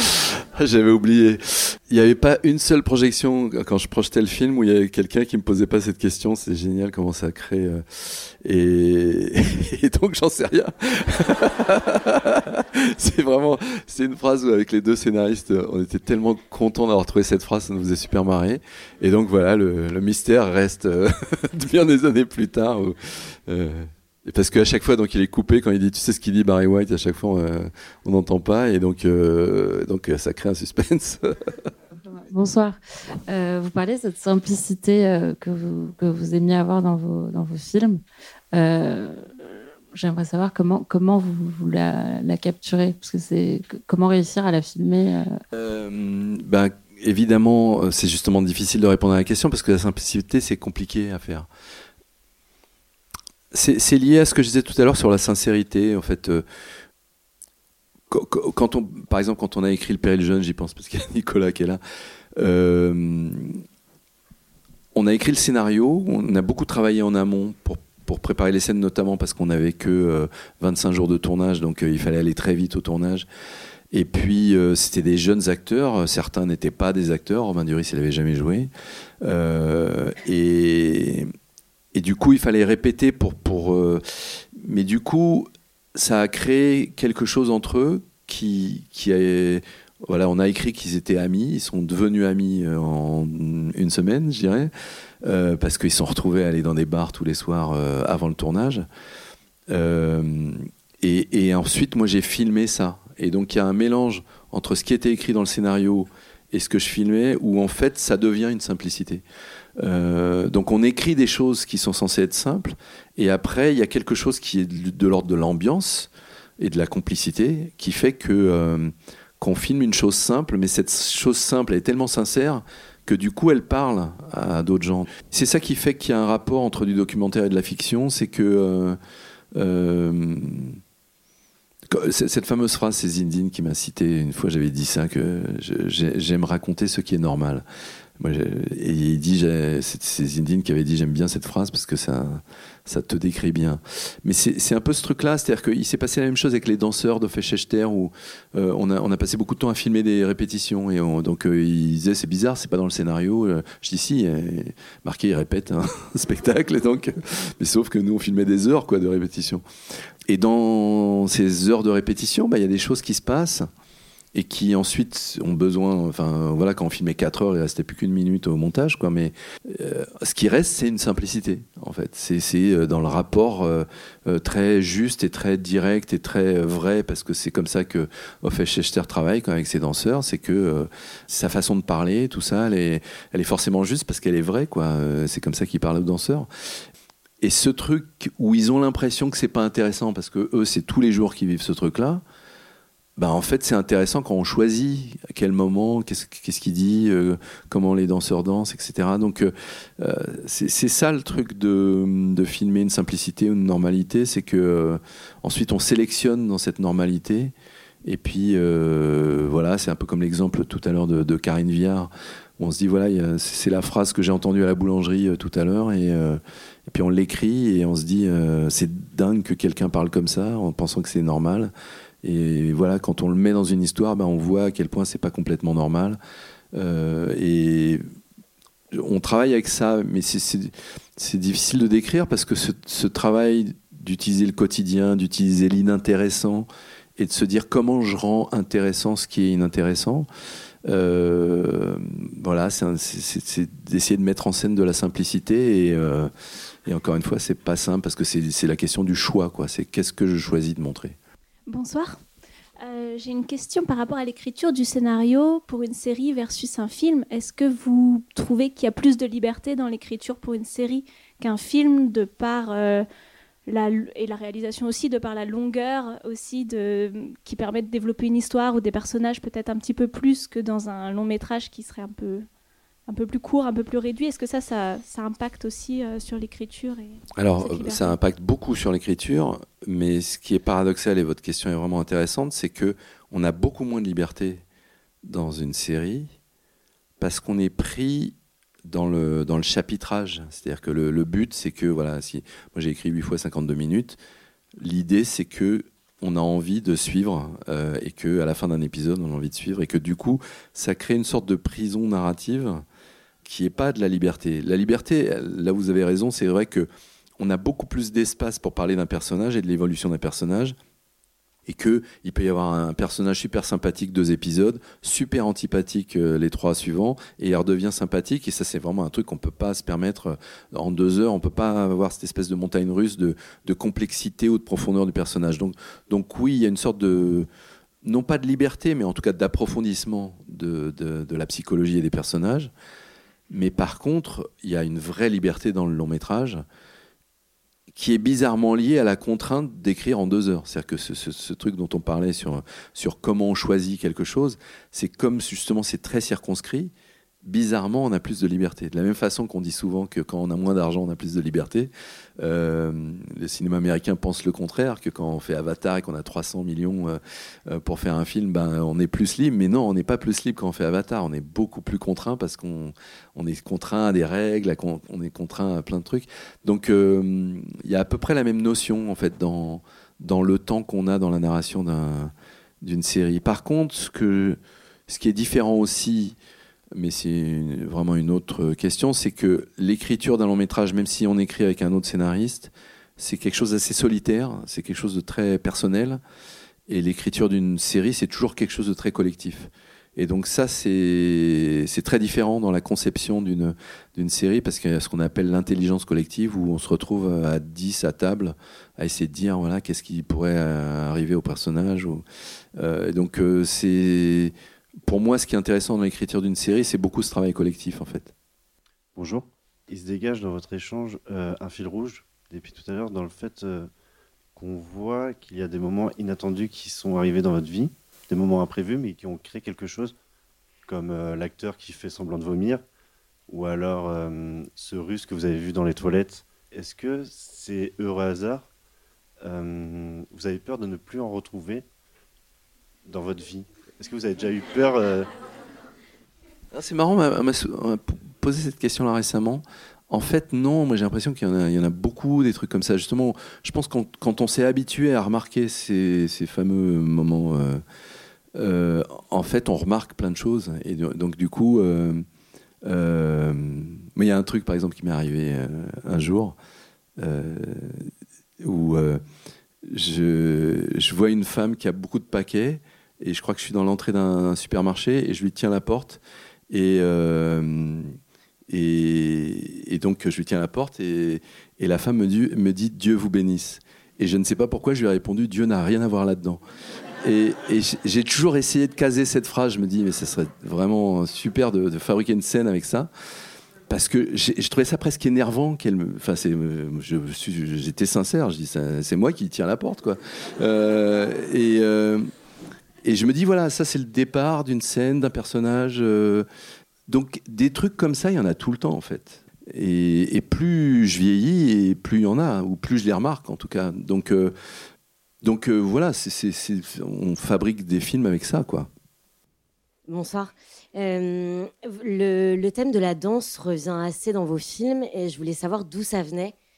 Pourquoi la danse et pourquoi cette discipline particulièrement? Euh, c'est vraiment lié au fait que j'ai été voir beaucoup de spectacles de danse dans ma vie, que j'ai commencé quand j'avais 14-15 ans. Euh, et du coup, j'ai une culture de, des chorégraphes et de, de- des spectacles de danse. Euh, et qu'il il y a eu vraiment longtemps où ça paraissait un tout petit peu dans certains films et où je me suis dit, il y a eu un moment, je me suis dit, mais faut vraiment que ça devienne le sujet d'un film. Quoi. Donc, mais c'est vraiment un truc de spectateur. J'ai été danseur moi-même. C'est plus par rapport à ce que représente la danse. De la même façon que j'ai voulu faire un film sur le vin, euh, en me disant le vin m'intéresse, euh, bah, la, danse m'intéresse euh, parce que c'est des métaphores de la vie dans les deux sens d'ailleurs. Donc voilà, c'est vraiment. mais après, c'est aussi dès le départ, dès que j'étais étudiant en cinéma, j'ai beaucoup filmé de la danse. Donc il y a aussi ça. Je trouve que c'est un une nourriture à film géniale. Et donc, ensuite, j'ai fait des captations de spectacles, j'ai fait le documentaire sur Aurélie Dupont. Donc, toutes ces expériences-là m'ont- beaucoup nourri en me disant à chaque fois à quel point c'est vraiment, oui, euh, la nourriture de cinéma. Quoi. Donc, euh, euh, donc j'avais envie d'utiliser ça en me disant c'est très peu utilisé au cinéma. C'est-à-dire que les, grands moments de danse qu'on connaît, c'est dans les comédies musicales qui datent d'avant les années 50. Donc la danse est très souvent peu utilisée. Je trouve que, par exemple, dans La La Land, ou, qui, qui est un des, un des derniers, euh, une dernière, comédie musicale, c'est très axé sur la musique et la danse est d'une pauvreté terrible. Quoi. Donc, euh, donc je trouve ça dommage. Et, et c'était encore plus vrai avec Black Swan. On pense que c'est un film sur la danse et il n'y a pas de danse dans Black Swan. Donc, euh, euh, donc ça, ça, c'est vrai qu'en tant qu'amateur de danse, ça me pèse. quoi. Et c'est vrai qu'il il y a des gens que j'ai beaucoup aimés dans ma vie. Euh, Pina Bausch, euh, j'avais envie de faire un documentaire sur elle et je suis arrivé un peu trop tard. Euh, voilà, il y a des gens comme ça où je me dis, c'est dingue que- que- qu'on ne connaisse pas ça au cinéma. quoi. Bonsoir. Euh, voilà, moi j'avais une question. Euh, je sais que lorsqu'on fait un film, il y a trois phases d'écriture, j'ai l'impression. Le scénario, le tournage et le montage. Et je voulais savoir si au cours du montage d'un de vos films, le scénario, la narration avait complètement changé sans que vous l'imaginiez. Euh, oui, c'est arrivé au moins trois fois. Euh, chacun cherche son chat. Beaucoup. euh, le premier montage de Chacun cherche son chat, c'était regardable. C'était vraiment pas bien, quoi. Du coup, le montage a été vraiment la salle de réanimation. Je crois que c'est Fellini qui dit ça sur le, montage du, film. Et puis l'auberge espagnole, je, je crois qu'il y avait un montage qui durait trois heures au début, et donc il a fallu beaucoup couper. Et notamment, il y a eu des scènes vraiment importantes qui ont été coupées. Et puis euh, le film Paris aussi. Le film Paris, la première fois que j'ai vu Paris et que chacun cherche son chat, le montage. euh, Enfin, le premier montage c'était atroce, quoi. C'était vraiment pas bien. euh. et du coup, euh, c'était. Je me souviens que c'était dans les derniers jours du montage où je me suis dit il y a un film, quoi. Mais j'avançais en me disant j'ai vraiment fait une merde, quoi. Et, euh, et, c'était fou comment il y a un truc qui a pris, mais très très tardivement en bougeant certaines choses grâce à la musique. En fait, c'est un film qui est plus musical que narratif. Et du coup, euh, ça, ça a été très long de le trouver. C'était vraiment le montage qui, qui a fait le film, quoi. Euh, je voulais savoir aussi s'il y avait euh, quelles étaient les contraintes de tourner à New York par rapport à la France? S'il y a beaucoup de choses qui changent ou pas? Ouais, c'est un autre métier, je dirais. En fait, c'est beaucoup lié au ce qu'ils appellent les unions, c'est-à-dire les syndicats de techniciens. Donc il y a le syndicat des acteurs, le syndicat des, des camionneurs, les Teamsters, on appelle ça, euh, le syndicat de la déco, le syndicat de- des assistants. la- la- donc euh, on est obligé de dealer avec des, avec des syndicats et il y a des règles. Par exemple, un réalisateur n'a pas le droit de parler aux figurants euh, aux États-Unis. Donc euh, au début, on se dit ah bon. euh, et des règles comme ça, il y en a, euh, il y en a des centaines. Et pendant toute la durée du tournage, on est en train d'apprendre des règles qui sont des règles syndicales et que c'est que le deuxième assistant qui peut parler aux figurants et que du coup, il faut parler au deuxième assistant qui va ensuite parler. Pour moi, c'est totalement euh, aberrant. Et du coup, enfin, évidemment, les réalisateurs américains sont habitués à ça. Et il y a eu quelques bons films aux États-Unis. Donc, euh, donc ils arrivent à s'en sortir. Mais alors pour moi, c'était un boulet absolu. Euh, je, sais que je ne retournerai plus aux États-Unis, en tout cas. Bonsoir. J'avais une question sur l'IDEC, enfin aujourd'hui la FEMIS du coup. Est-ce que selon vous, c'est euh, aujourd'hui c'est devenu un peu plus ouvert? Non, je crois que c'est mieux qu'avant. Euh, parce que donc après avoir beaucoup voulu rentrer dans cette école, euh, j'ai haï cette école. Euh, je me suis souvent posé la question de si jamais j'avais été pris à l'idée, quel film je ferais aujourd'hui? Et je pense que ce serait des films très très différents de ce que je fais.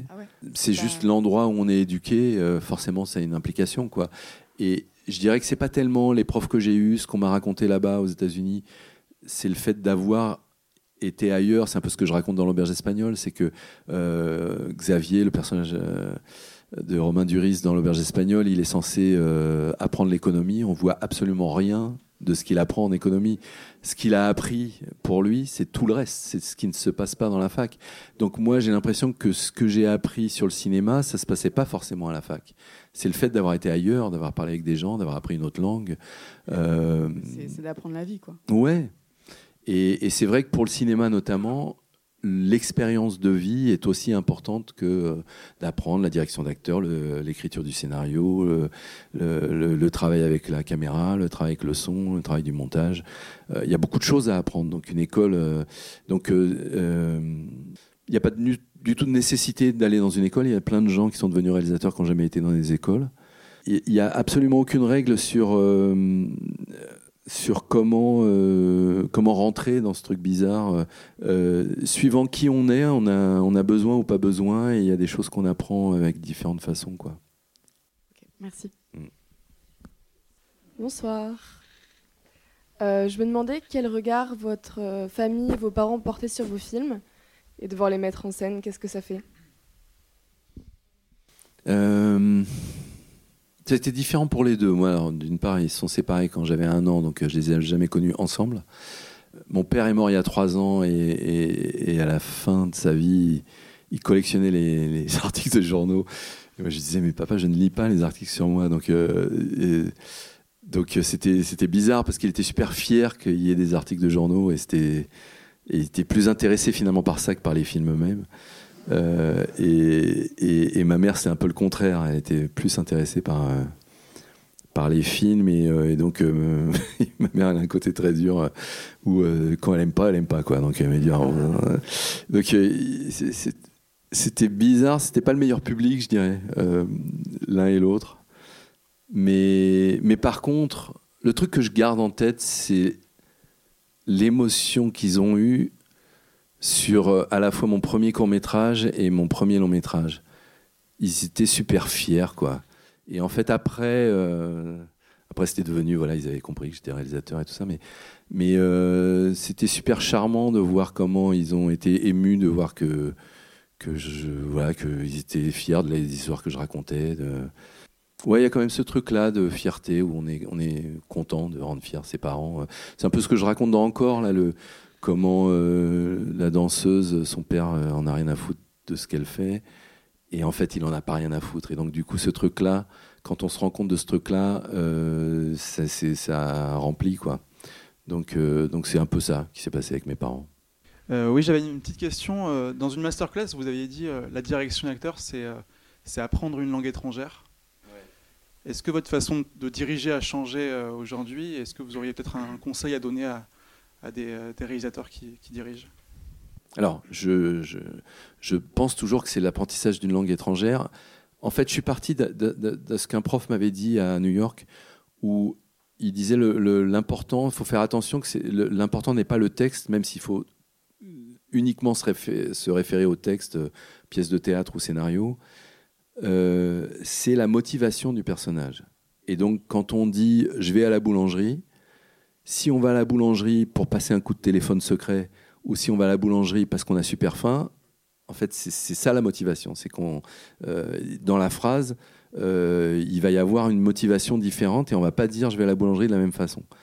En fait, c'est juste ça la direction d'acteur. C'est de trouver, et c'est pour ça que c'est une langue étrangère, c'est que derrière les mots du scénario, il faut trouver qu'est-ce que c'est la motivation d'un personnage à un moment donné lié à une phrase donnée. Et, euh, et ça, ça c'est une vraie langue étrangère. Euh, parce que euh, donc c'est beaucoup Stanislavski, l'acteur studio et tout ça qui, raconte ça, mais c'est les verbes d'action. C'est de, savoir que finalement, quand celui qui ment parce qu'il a un, coup de téléphone à donner à la boulangerie ou qui va pas du tout à la boulangerie, en fait, il, il- va parler d'une certaine façon et que du coup, c'est quel verbe d'action je donne à l'acteur pour, euh, pour, pour accomplir une, pour dire une phrase ou pour accomplir une action.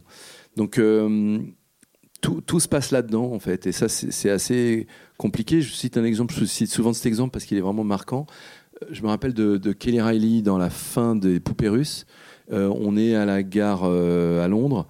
Et elle attend Romain Duris, c'est un peu le moment où elle attend, on sait qu'ils sont amoureux les deux, et donc, euh, et elle, attendait en souriant, euh, euh, et, je, lui dis, c'est- ça marche pas, je, je préférais en fait que tu sois anxieuse qu'il soit pas dans le train. Et là, ce qu'elle fait est beaucoup plus touchant que quand elle sourit en l'attendant, Parce que je lui dis, très souvent quand tu vas à la gare, en fait, tu te demandes où est la personne. Et donc, tu es, anxieuse de ne pas le voir. Et donc, je lui dis, au lieu d'avoir le bonheur de bientôt le voir, tu as l'anxiété de peut-être ne pas le voir. Et quand elle joue ça, bah, ce truc devient émouvant. Quoi. Et c'est la motivation, c'est- comment on joue une scène euh, et où moi j'ai trouvé les bons mots pour rendre cette scène plus intéressante qu'elle était au départ. Quoi. Euh, et donc c'est ce dialogue-là que, que, que moi j'aime avoir avec, le, avec la- l'acteur ou l'actrice. Euh, c'est voilà, c'est ce qui n'est pas écrit, ce qui n'est pas, euh, ce qui n'est pas prévu d'ailleurs souvent, mais c'est pour donner une sorte de réalité à une scène. Quoi. Merci. Bien voilà, ben, on, va, on va conclure euh, ce podcast. Euh, Cédric, merci beaucoup. Merci Nicolas. Merci infiniment. Merci à vous.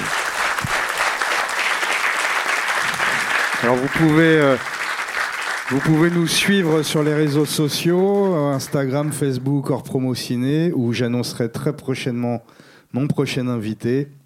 En attendant, portez-vous bien, allez au cinéma.